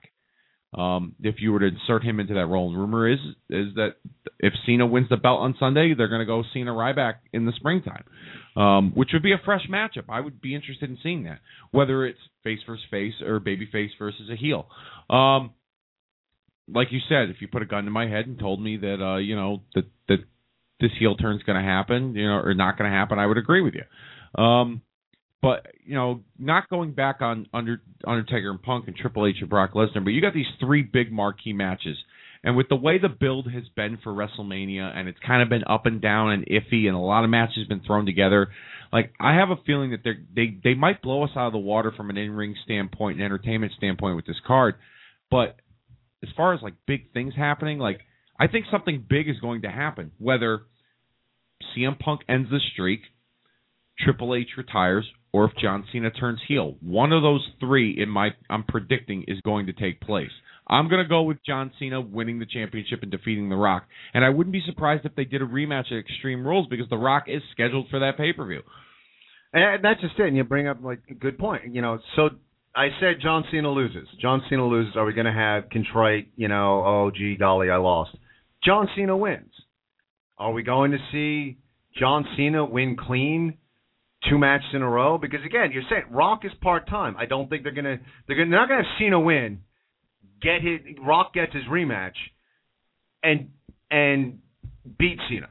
We're not going to see that flip flop, and I don't think we're going to see Cena win twice in a row over The Rock clean. Yeah. So to me, that kind of loans itself to all right. Well, then maybe he's going to cheat to win, or like you said, maybe you know an unwilling participant of, of something at WrestleMania, but then at Extreme Rules we find out he really is part of it. So I don't know. I, you know what? I'm saying it. I, I'm going to say it. Wow. He he's turning heel. Wow. John Cena, if not at WrestleMania by Extreme Rules, but in 2013, we're going to see John Cena turn heel. And what John Cena is going to do as a heel is like you're saying, he's going to help put the next big baby face over. And perhaps that's Ryback. Maybe it's someone we're not looking at. Yeah. But John Cena is going to look to the. He's going to help the company move to the future, and he's going to have this major heel turn, and he's going to help build the baby face for the future, the next face of the company. So I'm going to wow, say right here, bold. he will turn heel. That is bold. I'm not saying it definitely at WrestleMania, but I'm saying between now Mr. and Trivia, Mr. Rules. Trivia is probably ripping the wood paneling off his walls right now. Like, yes, he finally agreed with me. Yes, I, I I have said it here. He's definitely he's going to turn heel. We're going to see John Cena heel. And And, don't- just, and there are a lot, there are other factors also. The promo that we saw with with The Rock saying, you know, the people, the people. It's about the will of the people. You can't win because of the people. Blah blah blah. It's just going to be. It, it just loans itself to. I don't care about the people. The people turn their back on me. I don't care about them. I don't care what they think. So I, I, I think just everything's been setting up that way. Getting Rock, uh, Rock bottomed at the. uh the uh what debate, whatever they called it. It wasn't point counterpoint. What was it? The, The Legends debate? Q&A The, the Legends. Q and A. Um, at least he wasn't eviscerated, but Oh, yeah, there we go with that. we had that discussion on um, Tuesday. How But he, uh, you know, it just that, that look, that look on his face was very similar to the look they had on uh that he had on his face on the ramp. Um, you know, last year, the biggest factor that I look at as far as him turning heel is the fact that if John Cena goes over at WrestleMania, and you know, predicting, I think he's going to. I think Cena's going to win at WrestleMania. John Cena beating The Rock at WrestleMania in MetLife Stadium will get booed out of the building. Oh, the Northeast He, hates it is going now as a company creatively and do you want the end of your biggest event uh, over the course of the year to end with your like you're saying your top face the face of the company holding aloft your title getting absolutely booed out of the stadium and i don't think like i don't think we're talking 50-50 at metlife No, I no, think we're, talking 99-1. yeah exactly You know? so I, I think that that's kind including the people. That, that, that's including the people that sell the hot dogs too. You know? um, I came up with an idea. Actually, it was interesting because there was a lot of talk early on in this road to WrestleMania that the Undertaker might not be involved in WrestleMania, um, and I think that was a lot of talk just to get people talking. But um, I, I, if I had thought of an idea that if they didn't decide to do Undertaker and CM Punk, and Undertaker wasn't going to be on the card, and of course they close out the show with The Rock and John Cena. Um, you know, Undertaker takes a year off on the you know for WrestleMania, you know, on WrestleMania, and John Cena and The Rock have their match. Cena wins, no heel turn. You know, I, I have that in the, in the cards, but the lights go out, the gong, the smoke, the fire. Undertaker shows up, choke slams Cena, and then he points to the new sign that says WrestleMania 30 on the big Titantron, and then you set up Taker's retirement match against basically the face of the company, John Cena, and that would be Taker's way to go out is against the face of the company like a John Cena, and then you have that moment where like you. You're not booing John Cena out of the building. You you just popped tremendously that the Undertaker made a surprise return at WrestleMania to basically say I'm going to be there next year and I want you next year. And you could build an Undertaker retirement match similar to how they built Rock Cena once in a lifetime for last year, a year in advance. You know, that that would work, and that definitely would. would. Stanford, I am unemployed. okay, I have no problem taking public transportation to the office. That's all. That would be a cool moment. I work for DVDs, T-shirts, and a little cash on the side. That would that would be a, a very cool moment. Uh, yeah, I would agree. That would be neat. I, I don't know if I I'd see it happening, but I I wouldn't mind it. I I think that would be neat, and that would definitely kind of. Everyone goes, well, "Oh my. God, Undertaker showed up at As soon, as, WrestleMania!" soon as the, you know, as soon as the three count hits and the crowd's like about to boo the hell out of him, the gong, that, that would totally work. You know? That would be cool. Yeah. Who knows? But I'm uh, he's turning heel. Like I said, Mr. That, Trivia that's my prediction. We're gonna see, we're gonna see day. it. We're gonna see it this You're gonna have year. and it's funny because like and we talked about the number one babyface and the match we did actually miss, and we can talk. It's we're kind of going all over the place, but yeah, I mean the the, the one match uh, Ryback and Mark Henry, and as we're talking Ryback, the heir apparent, uh, perhaps Maybe. the the new uh, face of the company. Definitely, uh, when we look back on on being a kid and, and looking at the larger than life uh, heroes, so to speak, characters that uh, were the the mainstay of the companies. You know, if he's uh, the guy, he definitely has that superhero kind of quality to him. Um, I'm expecting this match to be very entertaining, uh, hard hitting, and if we're talking about him perhaps being the next guy, the guy that Cena will pass the torch off to to be the next baby face or the, excuse keep saying the the face of the company. Um, I expect that we're going to have not significant as far as like storyline and drama, but we're going to have a very significant WrestleMania moment because uh, I I just I'm looking forward to seeing Ryback try and get Mark Henry up. Yeah, yeah, me too. Um, I think that's what this match is designed for.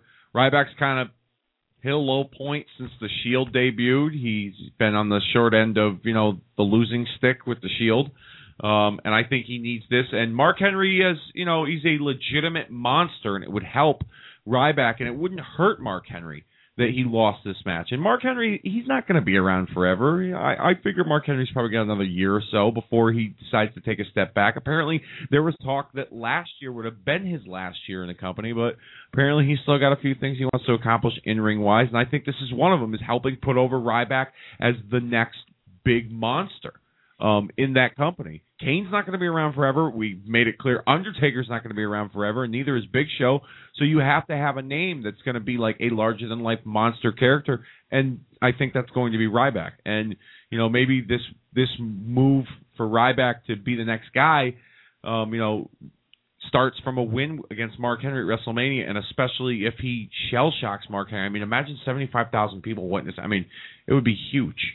So That'd be tremendous. And I'm going. Ryback to win. By the way, that's my prediction. I am too, and I think that you know it's a Have good we gotten them all right? Has- Have we agreed on I every? think, I think we agreed on that. Aside from like whether you know if if Cena turned heel or not. turns heel or, or not, like I said, definitely. But yeah, I think all the the winners we're we're uh, we're in agreement. Big here. old love fest Yeah, it here, really man. is. It, it's rare we do that because we've done predictions on uh, I quite a into number of I come into the studio and it's like happens? a big old love fest, you know. you sing, I, I you know I, I I do a Paul Bearer impression. Then we got a big old love fest. We got tissues over here. Christ Almighty! But we've reached that time. We're almost. It's so exciting. It's WrestleMania weekend. We are thrilled, and we have a very special.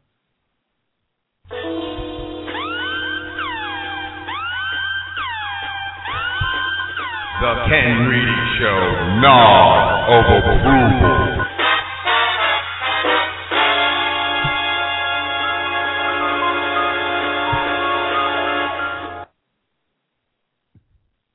So we we uh you know each and every week we do something in, in the wrestling business. We give something a, a nod, something that we like, something we looked at, maybe on TV, maybe elsewhere. We just nod and said uh that works. And and you know there's there's been a we we talked on uh, the last show a lot about the year that it's been and and in Miami saying why not us? And uh you know mantras of why not us? and keep plugging away and making connections and and hustling and you know trying to get as far as we can go with with this show. And and you guys have all called in and and supported us. And it's it's great to see him be able to be sitting here at the mic saying like referring to a fan base like that I think is just awesome like our fan base and we have and I've told people we have the most loyal uh rabid uh, fans uh, uh, more than maybe any other radio show out there because our fans are just a wacky group and uh they they uh, support us, and it's it's been just such a great year to see how far we can go. And but there's one person that is, has been a fan, and he's also been a tremendous help to the show over the course of the year, and has gotten us a lot. And so we're giving a special nod uh, this week, and, and it's a collective nod. And uh, this this nod's going out to cameraman Carlos, uh, our buddy Carlos, who has uh, helped us out a lot on the show, and um, he's helped get us a lot of guests. Uh, he also is the producer for NWA on Fire and has brought me in as a commentator, and uh, he's done a lot for us. So, so Dave, uh, very special nod, a WrestleMania nod of approval Yes. goes to cameraman Carlos. Absolutely. Uh, you know, Carlos, if you're listening, I want to thank you for uh, for for really uh, taking care of us uh, Thursday evening at the uh, the Pro Wrestling Syndicate show. Um, you know, helping us out, introducing us to some people, and helping us get some contacts and helping our show out. And you do a tremendous job with your camera work and for everything you've done for this show. And I can't thank you enough. I couldn't thank you enough last night, and I'm going to continue not thanking you enough. And if you know our producer wants to hashtag it on the Facebook that I can't thank Carlos enough, by all means, be my guest. Thank you again, Carlos. You you definitely got my nod of approval. Yeah, he, gets our collective special WrestleMania edition nod of approval. I mean, you know, not only like the PWS, he introduces us to Marty Jannetty, which was Yeah. great, and it's amazing. And you guys, you know, hire find cameraman Carlos on Facebook because he he does weddings and bar mitzvahs and all that other sort of good stuff too. But he's like so in the the wrestling business, and he's so helpful to everybody. And, and it's amazing. Like we're standing there with Carlos, and Marty Jannetty comes over to Carlos to make sure he says hello. He's like the mayor. yeah, he is. you know, like Uh, people know- knew him. Not not saying that, he, that people shouldn't know him, but it was it was quite interesting. That, you know, it's like, oh, I gotta go say hello to Carl, Marty Jannetty too. Like, you know, Carlos is uh, Carlos helped get us Kahagas when he first won the NWA uh, World Heavyweight Championship. Uh, Carlos helped us get Rob Conway. Uh, with our producer and Carlos worked together to bring Conway in when he won the NWA World Heavyweight Championship. Uh, he's gotten us a lot of the NWA guests that we've had on the show. He's he's helped get us. He's helped introduce us to a lot of different people in the business. Um, he's just been a, a real big help to the show in, in assisting us in networking, and he's he's a guy that just you know he believes in the cause, so he's all willing to help us and uh, you know we help each other out, but he, he's very selfless in in helping. He doesn't. Uh, you know, it's not like he's he thinks he's going to get screwed over, or eh, you know, he just he helps without really asking for anything, and and he's just been a great supporter of the show, and and it's rare we do this. It's rare we do something where we give uh somebody we we know legit. Uh, This is know, WrestleMania weekend. We could have thanked, you know, we, we could have given a nod of uh, nod of approval to the WWE for helping create like we did last year, you know. But Yeah. I mean, Car- Carlos, you really, you know, you really helped us out and took care of us, and you know, like I said, you know, thank you so much. Yeah, and I'm just looking forward to continue to work with Carlos and uh, Anything we could do you for know, you, please, you know. So and again, like I know. said, if you need something filmed, uh, he's a great cameraman. He does all the editing for NWA on Fire uh, TV show, and he just except for the f bomb you dropped on yeah, TV. he, he didn't lay. He wasn't producing. He wasn't that producing show. that episode. he also does camera work for HOH for Tommy Dreamer. Uh, he's he's doing some camera work for PWS. He's done work for the Uh, WWE, I believe, he's right? done work for the WWE, so he's he's all over the place in the business, and he's he's helped our little old show. So uh, it's been great having him aboard, and uh, you know we'll help him out wherever we can. But he's been a tremendous asset for us. So uh, our special WrestleMania edition, the nod of approval goes to Mister Cameraman Carlos.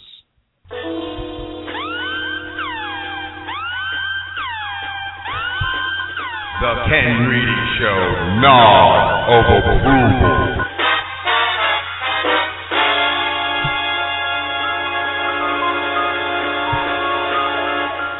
It's funny. One thing people probably don't know about Carlos that if you're if you're in the area and you go down to the Peppermill South in in Congers, New York, on Sunday nights, you can find Carlos singing karaoke, and he does a heck of a Mambo Number Five. So you, you definitely want to get down and and see Carlos jam out to Macarena Mambo, Mambo number, number five references on the Yes. Ken Reedy Show. Wow. Yeah, that, that's impressive. That, that Macarena, who thought Lou Bega would be part of the show today?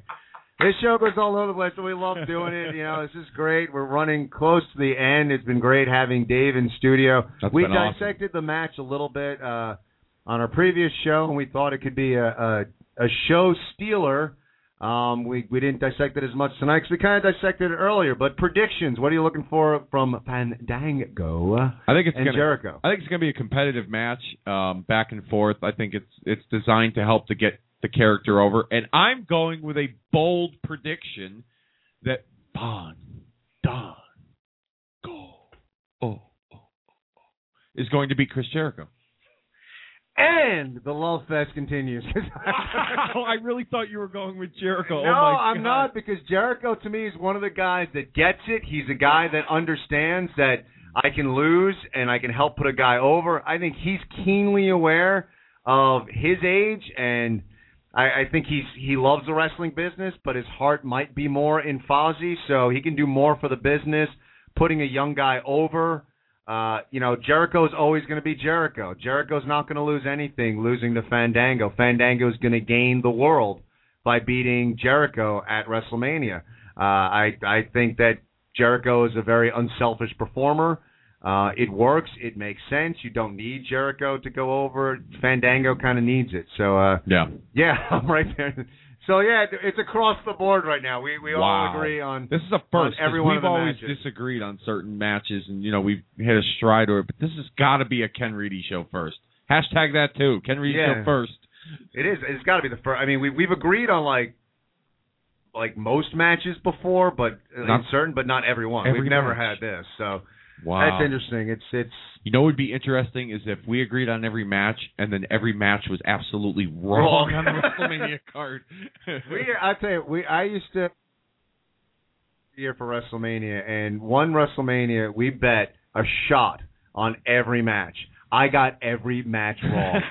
I got Was like every 11 one matches wrong. Oh my god, it was. I didn't. I honestly did not remember like the final match the next night. It was just. I couldn't believe it, and it was one of those things, and that's why we talked about today, like prediction versus where your heart wants to see things go, because that night I was predicting creatively how I wanted to see things go, and I wasn't thinking logically. Quick. I just got everything wrong. quick quick story when I went to WrestleMania 24 in Orlando Um, they had nine matches on the card, and I got up during every match to get beer, and I got two beers during each match. Those are for myself. Screw my girlfriend at the time. and I had I got so drunk. I don't even remember the last match. I had to go back. I had to wait for the DVD to come out. It was terrible. so I, I I didn't bet anything. I, I spent a lot of money on beer, but uh, it was a good time. Yeah, so we're here we go. We're here, we're on our way. It's WrestleMania time. We are so excited to be part of WrestleMania 29 and all its festivities. Again, thank you to Carlos uh, for being a part of the show and helping us network. Great job, PWS. But it's WrestleMania time, the show of shows. You guys, we hope to see you in the parking lot for the tailgate. Check out on Facebook where parking lot. Dave in the studio. It was great having you Thank aboard. you. I loved it. Everybody, enjoy your WrestleMania. For Dave, I am Ken. Thank you all and good night.